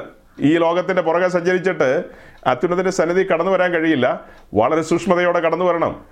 അപ്പോൾ അതിനകത്ത് പറയുന്നുണ്ട് ഓരോരോ കാര്യങ്ങൾ. എങ്ങനെയായിരിക്കണം ദൈവസന്നിധിയിൽ കടന്നു വരേണ്ടത്, അവരുടെ വസ്ത്രം എങ്ങനെയായിരിക്കണം, എല്ലാ കാര്യങ്ങളും അത് പറയുന്നുണ്ട്. അങ്ങനെ പുരോഹിതൻ ഇതിനകത്ത് വന്ന് ഭയത്തോടും വിറയലോടുമാണ് ധൂപാർപ്പണം നടത്തുന്നത്. ധൂപാർപ്പണം എന്ന് പറഞ്ഞാൽ പുതിയ നിയമത്തിൽ 2 കാര്യം. ഒന്ന്, ഇന്റർസെസറി പ്രയറിനെ കാണിക്കുന്നു, മധ്യസ്ഥ പ്രാർത്ഥനയെ കാണിക്കുന്നു. 2, ആത്മാവിലുള്ള ആരാധനയെ കാണിക്കുന്നു, സത്യാരാധനയെ കാണിക്കുന്നു. ഈ 2 കാര്യങ്ങൾ നടക്കുന്ന സ്പേസാണത്, ധൂപപീഠം. അപ്പോൾ അവിടെ ഭയത്തോടും വിറയലോടും തന്നെയാണ് കടന്നു വരേണ്ടത്. അപ്പോൾ സഹോദരങ്ങളെ, പുതിയ നിയമത്തിൻ്റെ പുരോഹിതൻ ഇവിടെ കടന്നു വരുമ്പോൾ അവനും എന്ത് ചിന്തിക്കണം? കിരുവുകളെ കാണുമ്പോൾ ഇവിടെ പുതിയ നിയമത്തിൻ്റെ പുരോഹിതന്മാരെന്ന് പറഞ്ഞാൽ എന്നെ കേൾക്കുന്ന ഏറിയ പങ്കും പുതിയ നിയമത്തിൻ്റെ പുരോഹിതന്മാരാണ്. അവരോടായിട്ട് പറയട്ടെ, ദൈവത്തിൻ്റെ സന്നിധിയിലേക്ക് കടന്നു വന്ന് ദൈവസാന്നിധ്യം അനുഭവിക്കുമ്പോൾ കിരുവുകളെ കാണുക എന്ന് പറഞ്ഞാൽ എന്താ? ദൈവസാന്നിധ്യം അനുഭവിക്കുക. നമ്മൾ അതിനുള്ള വാക്യങ്ങളങ്ങ് വായിക്കാം, വാക്യങ്ങളിലേക്ക് കടന്നു പോകാം. അങ്ങനെ ദൈവസാന്നിധ്യം അനുഭവിക്കുമ്പോൾ ഓർക്കേണ്ടത്, ഞാൻ വീണ്ടെടുക്കപ്പെട്ടവനാണ്, പാപത്തിൽ നിന്ന് വീണ്ടെടുക്കപ്പെട്ടവനാണ്. കിരുവുകളെ കാണുമ്പോൾ തന്നെ ഓർക്കേണ്ടത്, തോട്ടത്തിൽ നിന്ന് പുറത്താക്കിയവൻ്റെ പിൻതലമുറയാണ്. ദൈവസന്നിധി വരാൻ ഒരു യോഗ്യതയുമില്ല. എനിക്ക് അശേഷം യോഗ്യതയില്ല അത്യുന്നതൻ്റെ സന്നിധിയിലേക്ക് വരാൻ. ദൈവത്തിൻ്റെ മഹാകൃപയാലാണ് ഞാൻ ദൈവത്തിൻ്റെ സന്നിധിയിലേക്ക് കടന്നു വന്നിരിക്കുന്നത്. മഹാകൃപയാണ്. അതുകൊണ്ടാണ് ഭയത്തോടും വിറയലോടും അടുത്തു വരണമെന്ന് പറയുന്നത്. മീശ വിരിക്കരുതെന്ന്. അതിനുള്ള ഒരു യോഗ്യതയില്ല. ഒരു ജഡവും ദൈവത്തിൻ്റെ സന്നിധിയിൽ പ്രശംസിക്കാൻ പാടില്ല. 1 കൊരിന്ത്യർ ലേഖനം 1:29 പറഞ്ഞത്, ഒരു ജഡവും ദൈവസന്നിധിയിൽ പ്രശംസിക്കുവാൻ പാടില്ല. ദൈവത്തിൻ്റെ സന്നിധിയിൽ കടന്നു വരുമ്പോൾ എത്ര താഴ്മയോടും വിനയത്തോടുമായിരിക്കണം കടന്നു വരേണ്ടത്. ദൈവത്തിന്റെ സാന്നിധ്യത്തിലേക്കാണ് കടന്നു വരുന്നത്. ഓക്കെ, അപ്പോൾ അങ്ങനെ കെരൂബുകളെ കണ്ടു. കെരൂബുകളെ കണ്ടപ്പോഴാണ് നമ്മൾ കഴിഞ്ഞ ആഴ്ച പറഞ്ഞത് ആത്മലോകം എന്നൊരു കാര്യത്തിലേക്ക് നമ്മൾ ശ്രദ്ധ തിരിക്കണം. അങ്ങനെ ആത്മലോകത്തിലേക്ക് ചിന്തിക്കാനായിട്ട് കുറേ വാക്യങ്ങൾ നമ്മൾ എടുത്തു, വെളിപ്പാട് പുസ്തകത്തിൽ നിന്നും മറ്റുമൊക്കെ കുറേ വാക്യങ്ങൾ എടുത്തു. സ്വർഗത്തിലാകട്ടെ, ഭൂമിയിലാകട്ടെ, അധോഭാഗങ്ങളിലാകട്ടെ, അഥവാ ഭൂമിക്ക് കീഴിലാകട്ടെ എന്നൊക്കെയുള്ള കുറേ വാക്യങ്ങൾ എടുത്തു. അങ്ങനെ ആ വാക്യങ്ങളൊക്കെ എടുത്ത് ആത്മലോകത്തെക്കുറിച്ച് നമ്മളിങ്ങനെ ചിന്തിച്ച് ചിന്തിച്ച് വന്നപ്പോൾ സെറാഫുകളെ കുറിച്ച് നമ്മൾ പറഞ്ഞു. അങ്ങനെ പറഞ്ഞാണ് അവിടെ അങ്ങ് അവസാനിപ്പിച്ചത്. സെറാഫുകൾ, സെറാഫീംസ് അഥവാ സെറാഫുകൾ എന്ന് പറയും. സെറാഫീംസ് എന്ന് പറഞ്ഞാൽ ടു ബേൺ അപ്പ്, കത്തിക്കുക എന്നുള്ളതാണ് ആ വാക്കുകൊണ്ട് അർത്ഥമാക്കുന്നത്. ആ എബ്രായ പദം കൊണ്ട് അർത്ഥമാക്കുന്നത് കത്തിക്കുന്നു എന്നുള്ള അർത്ഥത്തിലാണ്. സെറാഫുകളെ കുറിച്ച് നമ്മൾ കാണുന്നത് യെശയ്യാവിൻ്റെ പുസ്തകം 6-ാം അധ്യായത്തിൻ്റെ 1 മുതൽ 6 വരെയുള്ള ഭാഗങ്ങളിലാണ്. അവിടെ യെശയ്യാവ് ഒരു ദർശനം കാണുകയാണ്, സ്വർഗീയ ദർശനം. ആ സ്വർഗീയ ദർശനത്തിൽ താൻ തന്നെ തൻ്റെ അവസ്ഥ കാണുകയാണ്. അപ്പോഴാണ് ആ യാഗപീഠത്തിൽ നിന്ന് ഒരു ദൂതൻ തീക്കനലെടുത്തുകൊണ്ട് തൻ്റെ അധരത്തിൽ സ്പർശിക്കുന്ന രംഗം. അങ്ങനെ ആ ഒരു ശുദ്ധീകരണത്തിൻ്റെ നിമിഷങ്ങളാണ് അവിടെ കാണിക്കുന്നത്. സ്രാഫുകളെ നമ്മൾ കാണുമ്പോൾ സ്വർഗത്തിലെ ആരാധന, ദൈവത്തെ മഹത്വപ്പെടുത്തിക്കൊണ്ട് നിൽക്കുന്ന ഒരു ആരാധനയുടെ നിമിഷങ്ങളാണത്.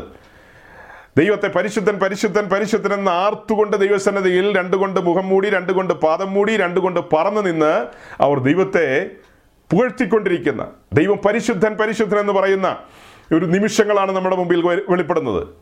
എന്നാൽ ഈ സെറാഫുകളെ കുറിച്ച് നമുക്ക് വേറെ ഭാഗങ്ങളൊന്നും കാണാനില്ല. ഇവിടെ ഒരു കാഴ്ച മാത്രം കാണാനുണ്ട്, അത്രമാത്രം. അതിന് പകരം നമ്മൾ ഏതെങ്കിലും കഥാപുസ്തകങ്ങളിലൊക്കെ തേടിപ്പോയി കഴിഞ്ഞാൽ വല്ലതൊക്കെ ചിലപ്പോൾ കാണാൻ പറ്റും. അങ്ങനെയൊന്നും പോകരുത്. അതൊന്നും ആധികാരികമായ കാര്യങ്ങളല്ല. വേദപുസ്തകത്തിലുള്ള കാര്യങ്ങൾ മാത്രം പറയുക, വെളിപ്പെട്ടത് മാത്രം പറയുക, ഊഹാപോഹങ്ങളൊന്നും പ്രചരിപ്പിക്കാതിരിക്കുക. അപ്പോൾ സെറാഫുകളെ നമ്മൾ അത്രയും മാത്രം കണ്ടു. സെറാഫുകളെ കാണുമ്പോൾ ഓർക്കുക, ദൈവത്തിൻ്റെ സാന്നിധ്യം, ശുദ്ധീകരണത്തിൻ്റെ നിമിഷങ്ങൾ, ഇതെല്ലാം അവിടെ വെളിപ്പെടുകയാണ്. ശുദ്ധീകരണം തീ കത്തുന്നൊരു അനുഭവമാണ് കാണിക്കുന്നത്. തീ കത്തുന്നൊരനുഭവം. തീ വിവിധ നിലകളിലാണ് തീയെക്കുറിച്ച് പറയുന്നത്. തീയെക്കുറിച്ച് പറയുമ്പോൾ ന്യായവിധിയെക്കുറിച്ച് പറയാം. അപ്പോൾ തന്നെ ശുദ്ധീകരണത്തെയും തീ കാണിക്കുന്നു എന്ന് നമുക്ക് പറയാൻ കഴിയും. ഇവിടെ ഒരു ശുദ്ധീകരണത്തിൻ്റെ കാര്യമാണ്. യെശയ്യാവ് ദഹിച്ചു പോയി എന്നൊന്നും നമ്മൾ വായിക്കുന്നില്ല. ഒരു ശുദ്ധീകരണമാണ് അവിടെ കാണിക്കുന്നത്. അടുത്ത കെരൂബുകളെ കുറിച്ച് നമ്മളിപ്പോൾ ഇവിടെ കണ്ട കെരൂബുകൾ, അകത്തെ മൂടുശീലയിൽ കണ്ട കെരൂബുകളെ കുറിച്ചുള്ള ഒരു 4-5 വാക്യങ്ങൾ നമുക്ക് വായിക്കാം. സങ്കീർത്തനങ്ങളിലേക്ക് നമുക്ക് കടന്നു പോകാം. സങ്കീർത്തനങ്ങളിൽ മാത്രമല്ല കെരൂബുകളെ കാണുന്നത്. എസെക്കിയേലിന്റെ പുസ്തകം 1-ാം അധ്യായം, എസെക്കിയേലിന്റെ പുസ്തകം 10-ാം അധ്യായം, ഈ 2 അധ്യായം മുഴുവനും കെരൂബുകളെ കുറിച്ച് പറയുന്ന കാര്യമാണ്. അപ്പോൾ സങ്കീർത്തനങ്ങളിൽ നമുക്ക് വായിച്ചു തുടങ്ങാം. 18-ാം സങ്കീർത്തനത്തിൻ്റെ 10-ാം വാക്യം, Psalms 18 verse 10.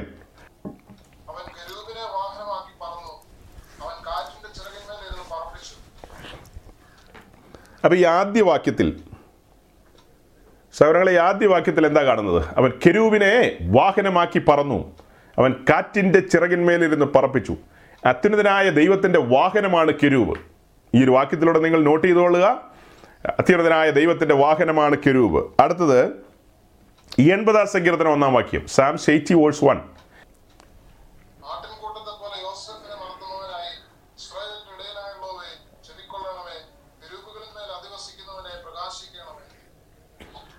യെസ്, ഇവിടെ എന്താ വായിച്ചത്? കെരൂബുകളിന്മേൽ അധിവസിക്കുന്നവനായുള്ളവേ. അപ്പോൾ ദൈവത്തിൻ്റെ വാസം, ദൈവത്തിൻ്റെ സിംഹാസനം വെച്ചിരിക്കുന്ന കെരൂബുകളുടെ മീതെയാണ്. വേറെ 1-2 വാക്യം കൂടെ പറയാം, എന്നിട്ട് മൊത്തത്തിൽ എക്സ്പ്ലെയിൻ ചെയ്യാം. സങ്കീർത്തനം 99:1.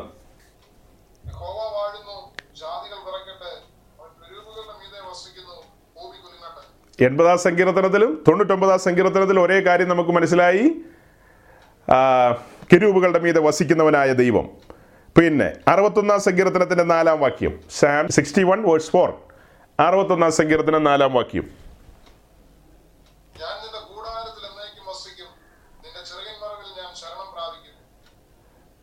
ഞാൻ നിന്റെ കൂടാരത്തിൽ വസിക്കും, നിന്റെ ചിറകിൻ മറവിൽ. അപ്പോൾ ദൈവത്തോട് പറയാണ്, നിന്റെ ചിറകിൻ മറവിൽ ഞാൻ വസിക്കുമെന്ന്. 91-ാം സങ്കീർത്തനം നമുക്കറിയാം. 91-ാം സങ്കീർത്തനം കൂടെ വായിച്ചോ. 91-ാം സങ്കീർത്തനം 4-ാം വാക്യം.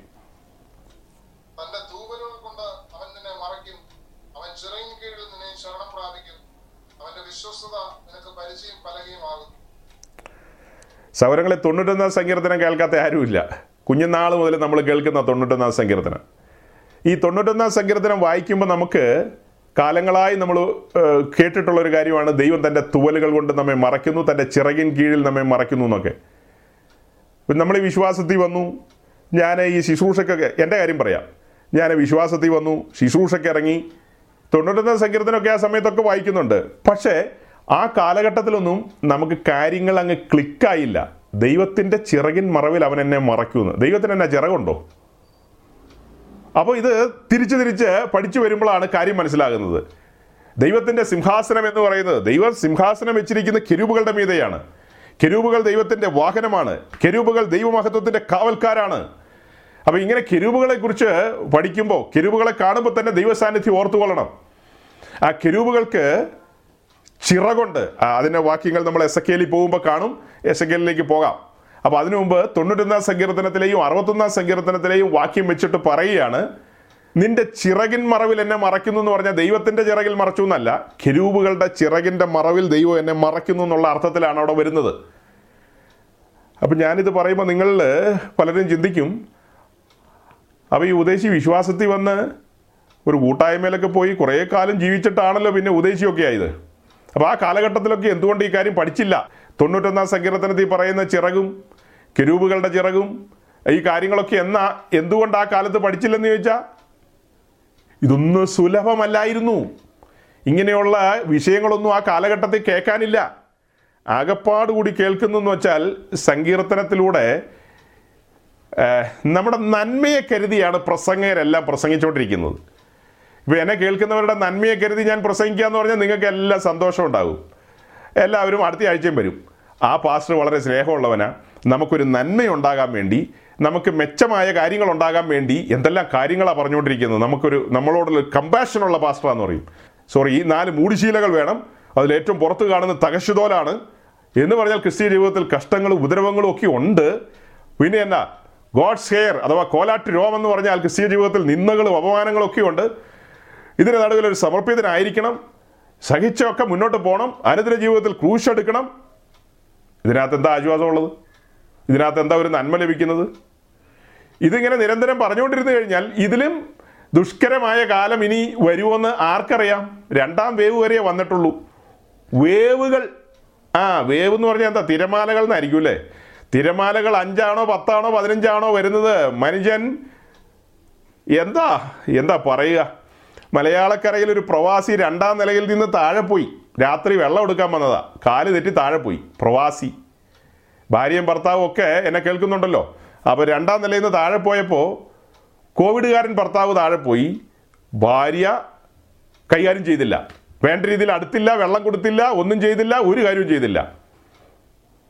പിന്നെ മണിക്കൂറുകൾ കഴിഞ്ഞാണ് ആ ദേശത്തെ പോലീസ് അധികാരികൾ കടന്നു വന്ന് ആ പോലീസുകാരാണ് അദ്ദേഹത്തെ പോലീസ് വണ്ടിയിലോ എന്തോ വണ്ടിയിലെടുത്ത് ഹോസ്പിറ്റലിൽ കൊണ്ടുപോയത്. ആൾ മരിച്ചു.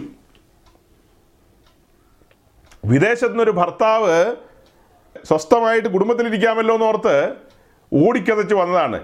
ഇച്ചിരി പോസിറ്റീവൊക്കെ ഉണ്ടായിരുന്നു, അത്രമാത്രം. അപ്പോൾ ഇച്ചിരി പോസിറ്റീവൊക്കെ ആയിട്ട് വന്നു, ഗേറ്റിങ് വന്നപ്പോൾ ഭാര്യ സഹോദരി പറയാണ്, ഇത്രയും കാലം സെൻറ്റും അത്രമൊക്കെ കൊടുത്ത് അവളെ അടിച്ച് പറപ്പിച്ച് മണപ്പിച്ച് നിർത്തിയ ഭർത്താവ് കട്ടപ്പെട്ട് പെട്ടി പ്രമാണമൊക്കെ ആയിട്ട് വന്നപ്പോൾ അവൾ പറയുക, ഗേറ്റ് തുറക്കൂലെന്ന്. അതെന്നാ നിങ്ങൾ പോസിറ്റീവായിട്ടാണ് വന്നിരിക്കുന്നത്, ഞങ്ങളെല്ലാം നെഗറ്റീവാന്ന്. അതെന്നാ മര്യാദയാ? ഇത്രയേ ഉള്ളൂ മനുഷ്യജീവിതം. 1ാം വേവ് പോലും വന്നില്ല അന്ന്. ചുമ്മാ ഇതിൻ്റെ ഈ ഇൻട്രൊഡക്ഷൻ ആയിരുന്നു. ഇൻട്രൊഡക്ഷൻ കഴിഞ്ഞാൽ പിന്നെ ഏതാ? 1ാമത്തെ മൂടിശീല. അത് കഴിഞ്ഞാൽ പിന്നെ എന്നാ? 2ാം മൂടിശീല, 3ാം മൂടിശീല, 4ാം മൂടിശീല, അങ്ങനെയല്ലേ? അപ്പോൾ ഇൻട്രൊഡക്ഷൻ സമയത്താണ് മലയാളക്കരയിൽ ഇത് സംഭവിച്ചത്. ലോകത്ത് മുഴുവൻ നടന്നു കാണും, ന്യൂസുകളെല്ലാം നമ്മുടെ മുമ്പിൽ വരുന്നില്ല. 2ാം വേവ് വന്നപ്പോഴത്തേക്കും തകിടം പറഞ്ഞു. 3ാം വേവ് വരുമ്പോഴത്തേക്കോ എങ്ങനെയാവുമെന്ന് പ്രിഡിക്റ്റ് ചെയ്യാൻ പറ്റില്ല. 4ാം വേവ് 5ാം വേവ് ഒന്നും പറയാൻ പറ്റില്ല. അല്ല, ഇതിലും ഉഗ്ര സ്വഭാവമുള്ള സാധനങ്ങൾ വേറെ ഇറങ്ങി വരുമെന്ന് ആർക്കറിയാം ഇനി? ഇത് പറയുമ്പോൾ ഒരു കാര്യം ഇവിടെ പറയാം. മലങ്കരയുടെ മണ്ണിലാകട്ടെ, ഉലകത്തിൻ്റെ മണ്ണിലാകട്ടെ, ഇങ്ങനൊരു സംഭവം സംഭവിക്കാൻ പോകാമെന്ന് ഏതെങ്കിലും പ്രവാചകന്മാർ പറഞ്ഞോ? നമുക്ക് മൂടിശ്ശേരിയാകട്ടോ വിഷയം, എനിക്കറിയാം. സങ്കീർത്തനം തുറന്നു വെച്ചിട്ട് ചിറകിൻ്റെ മറവിൽ ഇരുന്നു കൊണ്ട് ബാക്കി പറയാനുണ്ട്. ഇങ്ങനെ തുറന്നു വരുമ്പോഴല്ലാതെ പറയാൻ പറ്റുമോ? ചാടിക്കേറി ഇടയ്ക്ക് കയറി പറയാൻ പറ്റുമോ? കിട്ടുന്ന അവസരത്തിൽ നമുക്ക് ഗോളടിക്കാൻ പറ്റുള്ളൂ. അഖില ലോക പെന്തിക്കോസുകാരോട് ഞാനൊരു താഴ്മയോടെ ചോദിക്കുകയാണ്, അങ്ങ് കന്യാകുമാരി മുതൽ കാസർഗോഡ് വരെയുള്ള പെന്തിക്കോസിൻ്റെ പ്രവാചക ശ്രേഷ്ഠന്മാർ അനവധിയുണ്ടല്ലോ, ഭയങ്കര പ്രവാചകികൾ.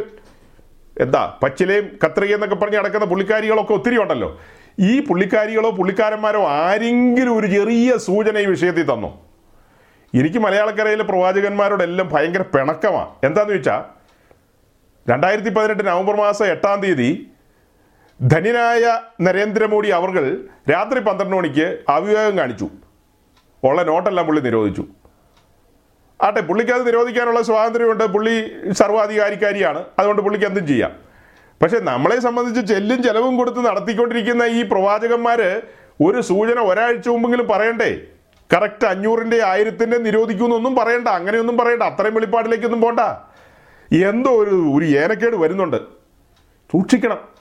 നിങ്ങളുടെ പൈസയൊക്കെ എന്താണെന്ന് വെച്ച് കഴിഞ്ഞാൽ വേണ്ട രീതിയിൽ ആ പൈസ മേൽ ഒരു അറ്റാക്ക് വരുന്നതായിട്ട് ഞാൻ കാണുന്നു. മകനെ, എന്തെങ്കിലും പറയണ്ടേ?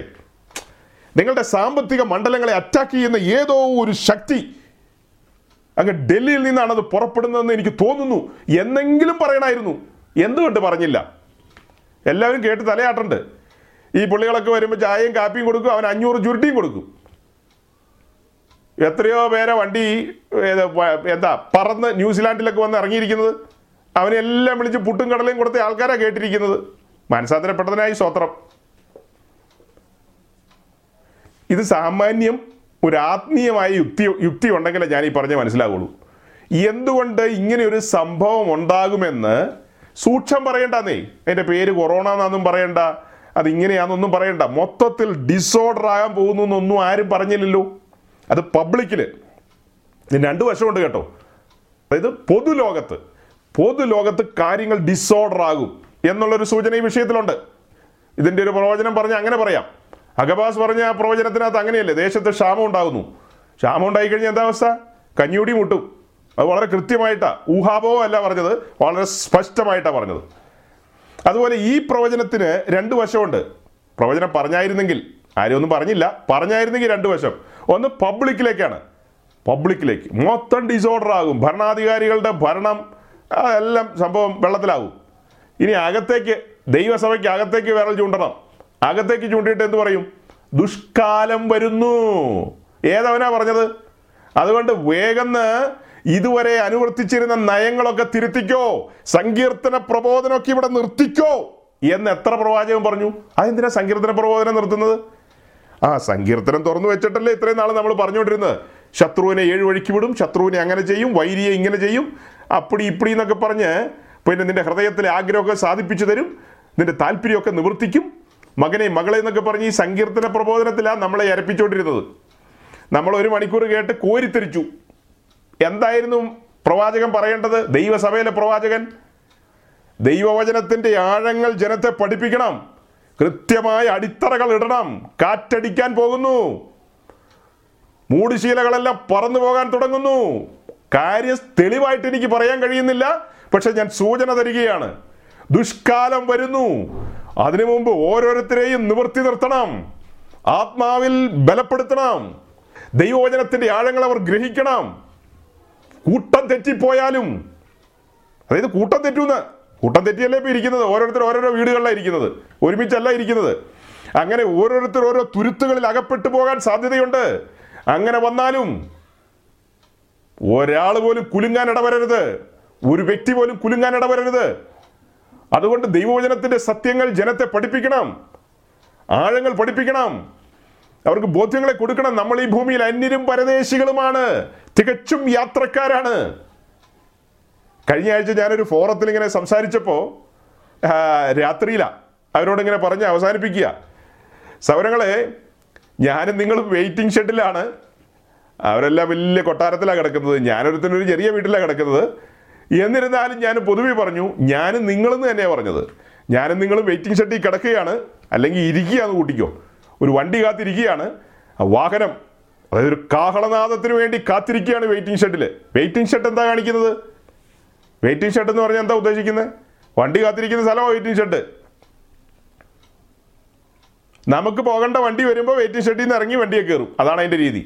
അതുപോലെ നമ്മൾ പാർക്കുന്നിടങ്ങളിൽ വെയിറ്റിംഗ് ഷെഡുകളിൽ ഇരിക്കുന്നു എന്ന് പറഞ്ഞത് എന്താ? നിങ്ങളെ ആരെ അപമാനിച്ചതല്ല, നിങ്ങൾ ന്യൂസിലാൻഡിലും യു കെയിലും ന്യൂയോർക്കിലൊക്കെ പോയി കട്ടപ്പെട്ട് പിന്നെ മിഡിൽ ഈസ്റ്റിലൊക്കെ പോയി ഉണ്ടാക്കിയ ചില്ലറ കൊണ്ട് നാട്ടിൽ വന്ന് 2500 സ്ക്വയർ ഫീറ്റിൻ്റെ മണിമാളികയൊക്കെ വെച്ചു. അതൊക്കെ ശരിയായിരിക്കാം. ഞാൻ പറയുകയാണ് അതൊക്കെ വെറും ഒരു വെയിറ്റിംഗ് ഷെഡാണ്. കാരണം എന്താ, ഭക്തന്മാരെ സംബന്ധിച്ച് നമ്മൾ യാത്രക്കാരാണ്, നമ്മളിവിടെ അന്യരാണ്, ഇവിടെ നിലനിൽക്കുന്ന ഒരു നഗരമില്ല, എല്ലാം ഇട്ടേച്ച് പോകേണ്ടവരാ. 24 മണിക്കൂറും ഇങ്ങനെ ചെവി വട്ടം പിടിച്ചാൽ നിൽക്കുന്നത്. എന്തിനാണ് വട്ടം പിടിക്കുന്നത്? എൻ്റെ പ്രിയൻ എന്നെ വിളിക്കാൻ സമയമായോ? ഇപ്പോഴത്തെ ദുഷ്ടലോകത്തിൽ നിന്ന് എൻ്റെ പ്രാണപ്രിയൻ എൻ്റെ കൈ പിടിക്കാൻ സമയമായോ? അതാണ് മണവാട്ടിയുടെ ഹൃദയത്തിലെ വെമ്പൽ. മണവാട്ടിയുടെ ഹൃദയത്തിലെ വെമ്പൽ എന്താ? എൻ്റെ മണവാളൻ എപ്പോ എന്നെ ചേർക്കാൻ വരും? അവൾ കാത്തിരിക്കുകയാണ്, വാഹനം കാത്തിരിക്കുകയാണ്. പല നിലകളിലാണ് വാഹനം വരുന്നത്. ചിലപ്പോൾ മരണത്തിൻ്റെ രീതിയിലായിരിക്കാം. മരണത്തിൻ്റെ രീതി വന്നെന്ന് പറഞ്ഞാൽ ഒരു വിശ്രമത്തിലേക്ക് പോകുന്നേ ഉള്ളൂ. കാഹളം ധ്വനിക്കണം. മരിച്ചവരായാലും ജീവനോടിരിക്കുന്നവരായാലും രൂപാന്തരപ്പെട്ട് പിന്നത്തേതിൽ അവൻ്റെ മുമ്പിൽ എത്തുകയാണല്ലോ. അപ്പോൾ പൊതുവിലാ പറയുന്നത്, അവൾ കാത്തിരിക്കുകയാണ് തൻ്റെ മണവാളൻ്റെ വരവിന് വേണ്ടി, അവനോട് കാത്തിരിക്കുകയാണ്. അപ്പോൾ ഈ പറഞ്ഞതിൻ്റെ സാരം എന്താ? നമ്മൾ ഈ ഭൂമിയിൽ അന്യരും പരദേശികളുമാണെന്ന് എത്ര പേര് പഠിപ്പിച്ചു കൊടുക്കുന്നുണ്ട്? മലയാളക്കരയിൽ ഒരുവൻ പഠിച്ച് പാസ്സായി 5-6 മാർക്കൊക്കെ പുള്ളിക്ക് കിട്ടി. അങ്ങനെ ഒരു വിദേശ യാത്രയൊക്കെ തരപ്പെട്ട്, ചുമ്മാ യാത്രയല്ല, ഒരു ജോലിയോടുള്ള ബന്ധത്തിൽ കടന്നു പോകുന്നു. മേൽത്തരം ഒരു ജോലി ലഭിക്കുന്നു. അങ്ങനെ മേൽത്തരമായ നിലയിൽ ചില്ലറയൊക്കെ കയ്യിൽ വരുന്നു. നാട്ടിലുള്ള ഉദ്ദേശിമാർ അന്നേരം എന്താ പറഞ്ഞു കൊടുക്കുന്നത്? പറഞ്ഞു കൊടുക്കുകയല്ലോ. പോകാൻ നേരത്ത് പറഞ്ഞു വിടേണ്ടത് എന്താ? അതൊന്നും പറയാറില്ല. പോകാൻ നേരത്ത് പ്രാർത്ഥിക്കുമ്പോൾ ഒരു വൈബ്രേഷൻ ഇട്ട് അന്നേരം പ്രാർത്ഥിക്കുന്നത്. ഏത് പ്രാർത്ഥനയാണ്? നിങ്ങളൊന്നും അങ്ങനെ പ്രാർത്ഥിച്ചല്ലേ ഇറങ്ങിയത് വീട്ടിൽ നിന്ന്? വീട്ടിൽ നിന്നേ കാറ് വന്ന് പുറത്ത് നിൽക്കുന്നു. എയർപോർട്ടിലേക്ക് പോകാൻ നേരത്ത് പ്രാർത്ഥന, വൈബ്രേഷൻ ഇടും. ദൈവമേ സ്വോത്ര, ഹല്ലേലൂയ, നിൻ്റെ ദാസനു വേണ്ടി തുറന്ന വഴികൾ, അടഞ്ഞുപോയ വഴികളെല്ലാം തുറന്നു, ഭയങ്കരം ഭയങ്കരം ഭയങ്കരം ഭയങ്കരം എന്നൊക്കെ പറഞ്ഞ് ഭയങ്കരമായിട്ട് അങ്ങ് പ്രാർത്ഥിക്കും. അതേസമയം ശരിക്കും ഉദ്ദേശി എന്താ പറഞ്ഞു കൊടുക്കേണ്ടത്? ഇതിലൊന്നും വലിയ കഥയില്ല കേട്ടോ കുഞ്ഞ്, നിൻ്റെ പേര് ജീവപുസ്തകത്തിൽ എഴുതി തോർത്ത് സ്വോത്രം. അവിടെയാണേലും ഇവിടെയാണേലും നമ്മൾ ഈ ഭൂമിയിൽ അന്യരും പരദേശികളുവാ. ദൈവം നിന്നെ വേറൊരു സ്ഥലത്തേക്ക് ഷിഫ്റ്റ് ചെയ്തിരിക്കുന്നു. അവിടെ ദൈവനാമ മഹത്വത്തിനായിട്ട് ജീവിക്കുക. ഇവിടെ ഞങ്ങൾ ദൈവനാമ മഹത്വത്തിനായിട്ട് നിൽക്കാം. നിനക്ക് ദേശത്തേക്ക് മടങ്ങി വരാൻ സാധിച്ചില്ലെങ്കിൽ, കാഹളം അതിനിടയ്ക്ക് ധരിക്കുകയാണെങ്കിൽ നമുക്ക് ഒരുമിച്ച് അക്കരെ വെച്ച് കാണാം. ഇതൊക്കെ ആയിരിക്കണം. പോകുമ്പോൾ എന്ത് പറഞ്ഞു കൊടുത്തു വിടണം? ഇതിലൊന്നും വലിയ കാര്യമില്ല, ഇതിലൊന്നും ഹൃദയം ഉടക്കരുത്, ഹൃദയം ഇതിലൊന്നും ഉടക്കരുതെന്ന് പറയണം. അപ്പോൾ അവർ തിരിച്ചു വരുമ്പോഴാണേലും പിന്നെ പോകുമ്പോഴാണേലും പാസ്റ്ററും വിശ്വാസിയും ഇവരുടെ രണ്ടുപേരുടെ ഉള്ളിൽ ചിന്ത എന്താ? ഇട്ട് മൂടാനുള്ളത് ചിലപ്പോൾ കയ്യിൽ വന്ന് കാണും. കാരണം ഒരാൾക്ക് 10 ലക്ഷം രൂപ ശമ്പളം ഉണ്ടെങ്കിൽ ഒരു 5-6 കൊല്ലം ജോലി ചെയ്ത് കഴിഞ്ഞാൽ കണ്ടമാനം പൈസയാവില്ലേ? എന്ത് ചെയ്യാൻ പറ്റും? അത് കട്ടുകൊണ്ട് വന്നതോ മോട്ടിച്ചോണ്ട് വന്നതൊന്നുമല്ല, അല്ലെ പിടിച്ചു പറിച്ചൊന്നുമല്ല, ന്യായമായി കൈ കിട്ടിയതാ. ഇതൊക്കെ പെട്ടിക്കകത്തിരിക്കുമ്പോഴും അത് വേറെ ആരെങ്കിലും ചായ കുടിക്കാൻ കൊടുക്കണമെന്നുള്ള കാര്യമൊക്കെ അത് വേറെ ടോപ്പിക്ക്, അത് ഫയല് വേറെ. ഇപ്പം ഞാൻ അതൊന്നും പറയാൻ പോവല്ല. ഞാൻ പറയുന്നത് എന്താ, ഇതെല്ലാം ഇരിക്കുമ്പോൾ ഇനി ഇതൊന്നും ഇല്ലാത്തവനും കേട്ടോളുക, നമ്മളിവിടെ അന്യരും പരദേശികളുവാ, നമ്മൾ യാത്രക്കാരാണ്, ഇവിടെ നിലനിൽക്കുന്നൊരു നഗരം നമുക്കില്ല. നമുക്ക് വേണ്ടി ഒരുങ്ങുന്ന പുതിയ ഭൂമിയിലെ പുതിയ യെരുശലേം എന്ന് പറയുന്ന ദൈവത്തിൻ്റെ നഗരം, അവിടെ നമ്മോടുകൂടെ ഒരുമിച്ചിരിക്കാൻ അവൻ കാത്തിരിക്കുകയാണ്. അവൻ നമ്മോട് പറ്റിച്ചേരുവാൻ ആഗ്രഹിക്കുന്നു. നമുക്കങ്ങനെ പറ്റിച്ചേരാൻ വല്ലോ ആഗ്രഹമുണ്ടോ? നാം അവനോട് പറ്റിച്ചേർന്ന്, 1 കൊരിന്ത്യർ 6:17 പറഞ്ഞത്, അവനോട് പറ്റിച്ചേർന്ന് അവനുമായി ഏകാത്മാവായി ജയാളികളായി അവനോടുകൂടെ സിംഹാസനത്തിൽ, വെളിപ്പാട് 3:21 പറഞ്ഞത്, സിംഹാസനത്തിൽ ഒരുമിച്ചിരിക്കുന്ന നിമിഷങ്ങൾ അവൻ സ്വപ്നം കാണുക. ആര്? മണവാളൻ. മണവാട്ടിക്ക് അങ്ങനെ വല്ല സ്വപ്നമുണ്ടോ? അവൾക്ക് ആ സ്വപ്നമില്ലെങ്കിൽ ആ സ്വപ്നത്തിലേക്ക് അവളെ നയിക്കേണ്ടതാണ് ഈ പ്രവാചകന്മാരെന്ന് പറയുന്ന പുള്ളികൾ. അതാ ഞാൻ ഇത്രയും നീട്ടിപ്പരത്തി പറഞ്ഞത്. മലയാളക്കരയിലാകട്ടെ ഉലകത്തിലാകട്ടെ ആരാ ഇത് പറഞ്ഞത്? ഇന്നത്തെ കാലത്ത് ഒരു പ്രവാചകൻ ഒന്ന് ചുമച്ചു കഴിഞ്ഞാൽ, ആഞ്ഞൊന്ന് ചുമച്ചു, ഉടനെ വാട്സപ്പിൽ വന്നു അത് ഇന്നടത്ത് ഇന്ന പുള്ളിക്കാരൻ, മലയാറ്റൂരുകാരൻ അല്ലെങ്കിൽ കീഴാറ്റൂരുകാരൻ, എവിടത്തെങ്കിലും ഒരുത്തൻ്റെ പേര്, ഓ പുള്ളി ചുമച്ചിരിക്കുന്നു, ഉടനെ വാട്സപ്പിൽ അതെല്ലാം വന്നു. പുള്ളി ഒന്ന് ഏമ്പക്കം വിട്ടു, ഉടനെ അത് വാട്സപ്പിൽ വന്നു. എല്ലാം വരുന്നുണ്ടല്ലോ. എന്നാൽ പിന്നെ ഇവരുടെ ഒരു സന്ദേശം നമുക്ക് എന്താ വരാത്തത്? ഒരു സന്ദേശം, വ്യക്തമായ സന്ദേശം. ഒരാളുടെ നേരെ വിരൽ ചൂണ്ടി അവറാച്ചൻ അവറാച്ചൻ അവറാച്ചൻ എന്നൊന്നും പറയണ്ട, പൊതുവിലങ്ങ് പറഞ്ഞാൽ മതി. എന്നേ വിശ്വാസി സമൂഹത്തോട് പറഞ്ഞാൽ മതി, സ്വർഗത്തിലെ ദൈവത്തിന്റെ ആലോചനാ സഭയിൽ ഞാൻ നിന്നു, ദൈവം എനിക്ക് ആലോചന വെളിപ്പെടുത്തി തന്നു, സഭയുടെ അവസ്ഥ ഞാൻ കണ്ടു. എങ്ങനെയാ കണ്ടത് വേഗം പറ. യെശയ്യാവിന്റെ പുസ്തകം 1-ാം അധ്യായം തുറന്നാൽ മതി. അടി തൊട്ട് മുടി വരെ വ്രണമായിട്ടിരിക്കുന്നു. അടി തൊട്ട് മുടി വരെ ഒരു മനുഷ്യ ശരീരത്തെ കാണിച്ചിട്ട് യെശയ്യാവിനോട് പറയാ നോക്കിക്കോളാൻ. നോക്കിയപ്പോൾ എന്താ കണ്ടത്? അങ്ങ് പെരുവരൽ മുതൽ ഉച്ചി വരെ വ്രണമായിട്ടിരിക്കുന്നു. അത് ആരോഗ്യമുള്ളൊരു ശരീരമാണോ? ആരോഗ്യമുള്ളൊരു ശരീരമല്ല. 21-ാം നൂറ്റാണ്ടിലെ കാര്യം തുടക്കത്തിൽ ഞാൻ പറഞ്ഞു. മൂടുശീലകളില്ല, അടിസ്ഥാനങ്ങളില്ല, എല്ലാം പാറി പറന്നുപോയി. എല്ലാം ന്യൂ ജനറേഷൻ മൂഡിലാണ്. ന്യൂ ജനറേഷൻ മൂഡിൽ പാറി പറന്ന് കളിക്കുകയാണല്ല. ന്യൂ ജനറേഷൻ മൂഡ് അടിസ്ഥാനത്തിൽ ഉറച്ചു നിൽക്കുന്നില്ല. അവിടെ കേട്ടു, ഇവിടെ കേട്ടു, അവിടെ ഒരു ഓൺലൈൻ, അങ്ങനെ ആളുകൾ പാറിപ്പറക്കുകയാണ്. ഇതിന് നടുവിൽ പ്രവാചക ശബ്ദം വരണമായിരുന്നു മുന്നമേ. കൊറോണ വരുന്നതിന് മുമ്പ് അവരായിരുന്നു വരേണ്ടത്. ഹലോ, കൊറോണ വരുന്നതിന് മുമ്പ് അവർ വരണമായിരുന്നു. അവർ എവിടെ? ഇസ്രായേലിന്റെ നടുവിലേക്ക് ദൈവത്തിന്റെ ന്യായവിധി വരുന്നു. ന്യായവിധിക്ക് മുമ്പ് ദൈവം തന്റെ പ്രവാചകനെ എഴുന്നേൽപ്പിക്കുന്നു. തെക്കേ ദേശത്തും വടക്കേ ദേശത്തും തെക്കേ ദേശം അഥവാ യഹൂദയിൽ ഒടുവിൽ യിരെമ്യാവ് കരയുന്ന പ്രവാചകനായിട്ട് വന്നു. അവരുടെ നടുവിലൂടെ കരഞ്ഞു വിലപിച്ചു പറഞ്ഞു നടന്നു. വടക്കു നിന്ന് അനർത്ഥം വരുന്നുണ്ട്, അതിന്റെ രീതികൾ ഇങ്ങനെയാണ്, അതിനു മുമ്പ് യഥാസ്ഥാനപ്പെടണമെന്ന്. ജനം കേട്ടില്ല. ഈ ശബ്ദങ്ങൾ ഇങ്ങനെ കനക്കുമ്പോൾ അദ്ദേഹം കരയുന്ന പ്രവാചകനാണെന്ന് പറഞ്ഞതോർത്ത് ശബ്ദത്തിന് ഗാംഭീര്യക്കുറവൊന്നുമില്ല കേട്ടോ.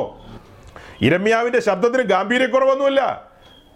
അത് കാരാഗ്രഹത്തിലിട്ടപ്പോഴും കുണ്ടറയിലിട്ടപ്പോഴും എവിടെ ഇട്ടപ്പോഴും പൊട്ടക്കിണറിലിട്ടപ്പോഴും ആ ശബ്ദത്തിന്റെ ഗാംഭീര്യക്കുറവില്ല. മുഴങ്ങിക്കൊണ്ടിരുന്നു ഇസ്രായേലിന്റെ നടുവിൽ, തെക്കേ ദേശത്തിന്റെ നടുവിൽ. ഒന്നുകൂടെ പുറകോട്ട് നോക്കിക്കഴിഞ്ഞാൽ വടക്കേ ദേശത്ത് അഥവാ ഇസ്രായേലിൽ ദൈവം തന്റെ ദാസനായ ഏലിയാവിനെ അയക്കുന്നു.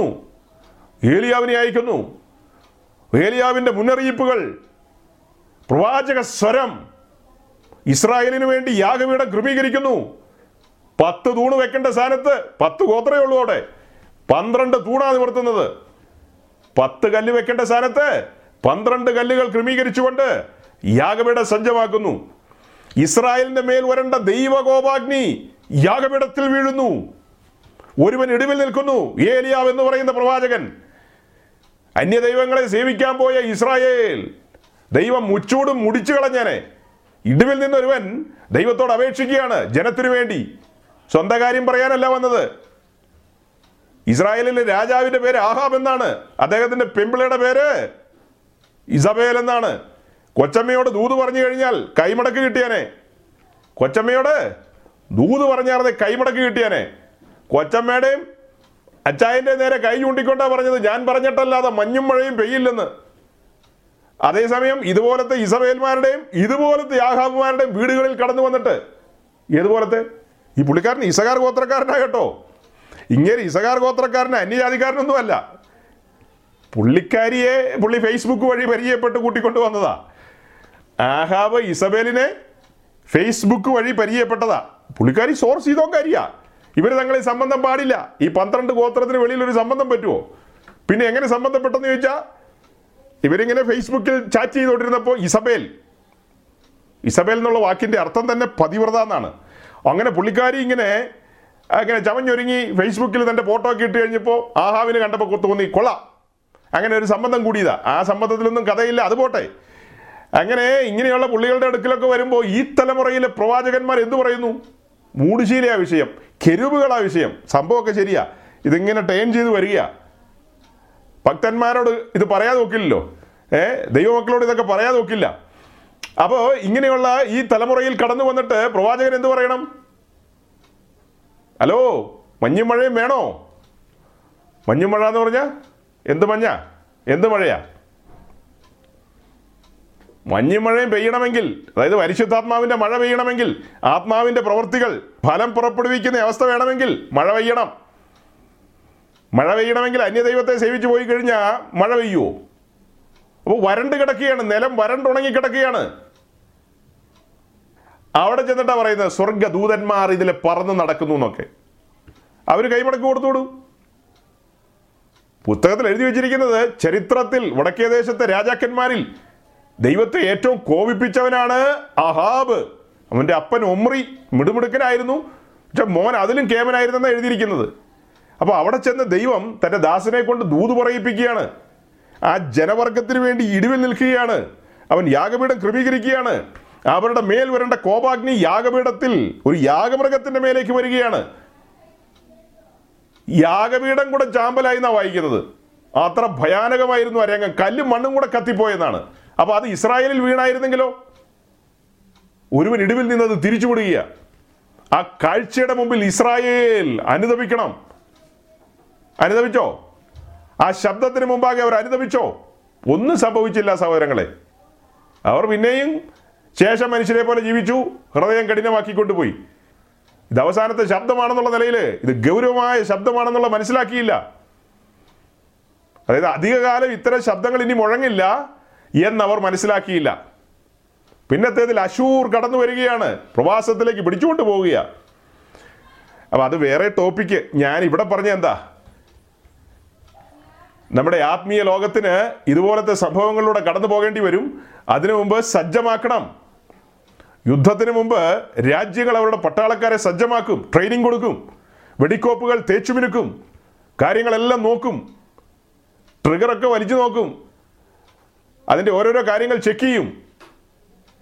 സഭയെക്കുറിച്ച് എന്താ പറയുന്നത്? ദൈവത്തിൻ്റെ സൈന്യം എന്നാണ്. ആ സൈന്യം യുദ്ധത്തിന് സജ്ജമാണോ ചെക്ക് ചെയ്യണം, ഇടയ്ക്ക് ചെക്ക് ചെയ്യണം, പരിശോധിക്കണം. അപ്പോൾ അതിനുള്ളൊരു അവസരമാണ് ദൈവം തന്നിരിക്കുന്നത്. അത് മുന്നമേ പറയണമായിരുന്നു, അവർ പറഞ്ഞില്ല. അതുകൊണ്ടാണ് ഇവരെല്ലാം വ്യാജന്മാരെന്ന് പറയുന്നത്. ഇസ്രായേലിൻ്റെ നടുവിലുള്ള പ്രവാചകന്മാരെ, നിങ്ങൾ കുറുക്കന്മാരത്രേ. ഞാനല്ല പറഞ്ഞത്, യെസയ്യാല പറഞ്ഞത്. നിങ്ങൾ കുറുക്കന്മാരത്രയെന്നാണ് എഴുതിയിരിക്കുന്നത്. മലങ്കരയിലെ ഏറിയ പങ്ക് പ്രവാചകന്മാരും വെറും കുറുക്കന്മാരാണ്. കുറുക്കന്മാർക്ക് 500 1000 ചുരുട്ടിക്കൊടുക്കുന്നവരും എങ്ങനെയുള്ള പുള്ളികളായിരിക്കും ആർക്കറിയാം. ജനം വചനത്തിലേക്ക് മടങ്ങി വരണം, വചനത്തിൻ്റെ വ്യവസ്ഥകളിലേക്ക് മടങ്ങി വരണം. കൃത്യമായ അടിത്തറകൾ വേണം. വചനം വെളിപ്പെടുത്തി തരുന്ന വെളിപ്പാടുകളിൽ സഭയാം കൂടാരം നിവർത്തണം. വ്യക്തിപരമായ ജീവിതം, അതിൻ്റെ കൂടാരം, അതിൽ പറയുന്ന എല്ലാ കാര്യങ്ങളും വേണം. ഏറ്റവും അകത്തുള്ള മൂടുശീല ലഭിക്കണമെങ്കിൽ പുറമെയുള്ള 3 മൂടുശീലകൾ അത്യാവശ്യമാണ്. പുറമെയുള്ള 3 മൂടുശീലകൾ വരുമ്പോഴാണ് അകത്ത മൂടുശീല വരുന്നത്. അകത്ത മൂടുശീലയിലാണ് കെരൂബുകളെ കാണുന്നത്. കെരൂബുകളെ കാണുന്നു എന്ന് പറയുമ്പോൾ എന്താ കാണുന്നത്? ദൈവസാന്നിധ്യമാണ്. ഇപ്പോൾ ഈ വായിച്ച വാക്യങ്ങളെല്ലാം പ്രകാരം ഇനി യെസയ്ക്കേലിലേക്ക് നമുക്ക് പോകേണ്ടതുണ്ട്. സമയം മുന്നോട്ട് പോയി, ഞാൻ വാക്കുകൾ അവസാനിപ്പിക്കുകയാണ്. ദൈവം അനുവദിച്ചാൽ അടുത്ത ആഴ്ച അവിടുത്തെ വരവ് താമസമെങ്കിൽ അവിടെ നിന്ന് അനുവദിച്ചാൽ യെസയ്ക്കേൽ 1 യെസയ്ക്കേൽ 10 2 അധ്യായങ്ങളിലേക്ക് കടന്നു പോകണം. അങ്ങനെ കടന്നു പോയതിന് ശേഷം നമുക്ക് 4 ജീവികളെക്കുറിച്ച് നോക്കാനുണ്ട്. കെരൂബുകളെക്കുറിച്ച് പറഞ്ഞു വന്നു, പൂർത്തീകരിച്ചില്ല, പൂർത്തീകരിക്കാം. അപ്പോൾ ഇന്നത്തേതിൽ 4 ജീവികൾ. വെളിപ്പാട് ദിവസം 4-ാം അധ്യായം, 5-ാം അധ്യായം, 6-ാം അധ്യായം, പിന്നെ 14-ാം അധ്യായം. ഇവിടങ്ങളിലൊക്കെ നമുക്ക് 4 ജീവികളെ കാണാൻ കഴിയുന്നു. അപ്പോൾ അങ്ങനെ ആ 4 ജീവികളെയും അടുത്തൊന്ന് പരിചയപ്പെടണം. കൂട്ടത്തിൽ 24 മൂപ്പന്മാർ നിൽപ്പുണ്ട്. അതിനെ ഈ കൂട്ടത്തിൽ പരിഗണിക്കാൻ പറ്റില്ല.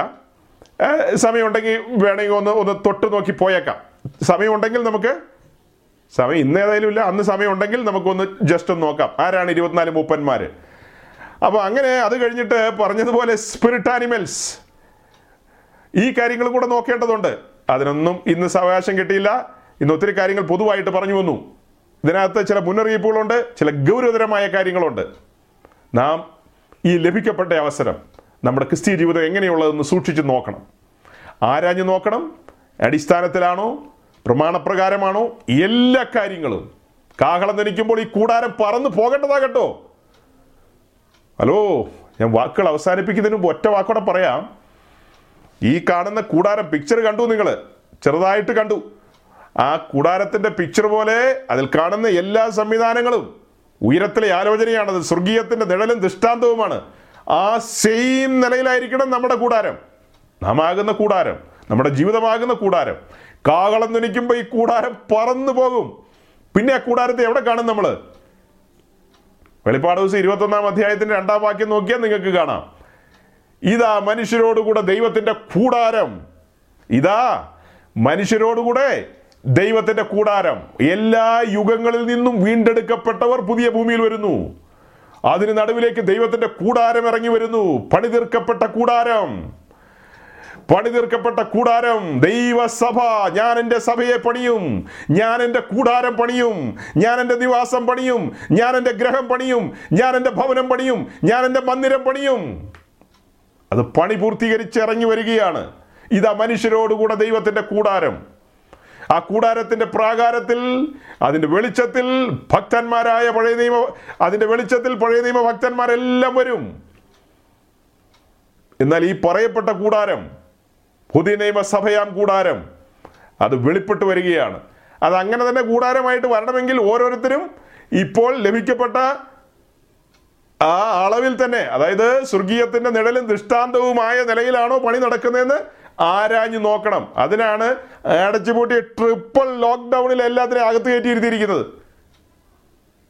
നമ്മയെല്ലാം ഇങ്ങനെ കയറ്റിയിരുത്തിയിരിക്കുന്നത് എന്തിനാ? മോശ യഹോവ കൽപ്പിച്ചതുപോലെ തന്നെ പണിതെന്നാണ് 17 പ്രാവശ്യം എഴുതി വച്ചിരിക്കുന്നത്. 17 പ്രാവശ്യം എഴുതി വച്ചിരിക്കുന്നത് യഹോവ കൽപ്പിച്ചതുപോലെ തന്നെ മോശ ചെയ്തെന്ന്. ഒടുക്കും എന്താ എഴുതി വച്ചിരിക്കുന്നത്? യഹോവ കൽപ്പിച്ചതുപോലെ മോശ എല്ലാം ക്രമത്തിൽ അടുക്കി വെച്ചെന്ന്.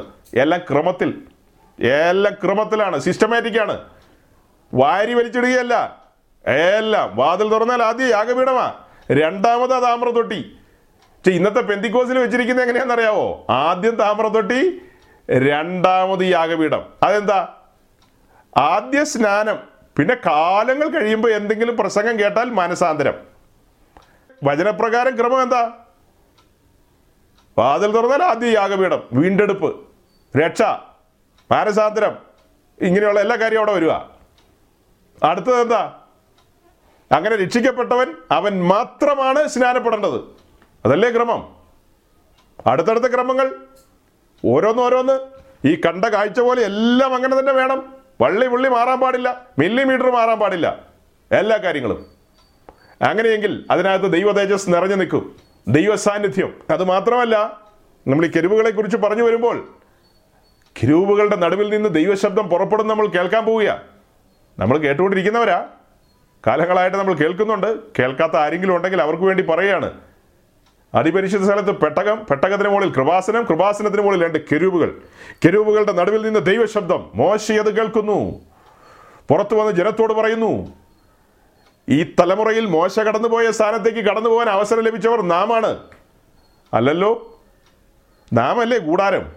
കൂടാരത്തിനകത്ത് പെട്ടകമുണ്ടല്ലോ, പെട്ടകത്തിന് മുകളിൽ കൃപാസനമില്ലേ, കൃപാസനത്തിന് മുകളിൽ കെരുവുകളില്ലേ. കെരുവുകൾ എന്താ കാണിക്കുന്നതെന്നാ പറഞ്ഞത്? ദൈവസാന്നിധ്യം. ദൈവസാന്നിധ്യം ഇതിനകത്തുണ്ട്. പിതാവും പുത്രനും പരിശുദ്ധാത്മാവുമായ ത്രിയേക ദൈവം ഇതിനകത്ത് വസിക്കുന്നു. ദൈവത്തിൻ്റെ ശബ്ദം ഇതിനകത്ത് മുഴങ്ങണം. എൻ്റെ ആടുകൾ എൻ്റെ ശബ്ദം കേൾക്കണം. എൻ്റെ ആടുകൾ ഫോൺ വിളിച്ച് വല്ലവരോടും അല്ല ചോദിക്കേണ്ടത്. എൻ്റെ ആടുകൾ എൻ്റെ ശബ്ദം കേൾക്കണം. ആ കേൾക്കുന്ന ശബ്ദത്തിനൊപ്പിച്ച് മുന്നോട്ട് മാർച്ച് ചെയ്യണം. വിശ്വാസത്തിൻ്റെ നായകനെ നോക്കി ആ ശബ്ദം കേട്ട് ലോകത്തോട് വിളിച്ചു പറയണം നിരപ്പിൻ്റെ വചനങ്ങൾ. ശബ്ദം കേൾക്കണം. കേട്ടെങ്കിലേ കോൺഫിഡൻസ് ഉണ്ടാവൂ, കേട്ടെങ്കിലേ ഉറപ്പും ധൈര്യമുള്ളവനായി വിളിച്ചു പറയാൻ കഴിയൂ. ഒന്നും കേൾക്കുന്നില്ല, അതാണ് പ്രശ്നം.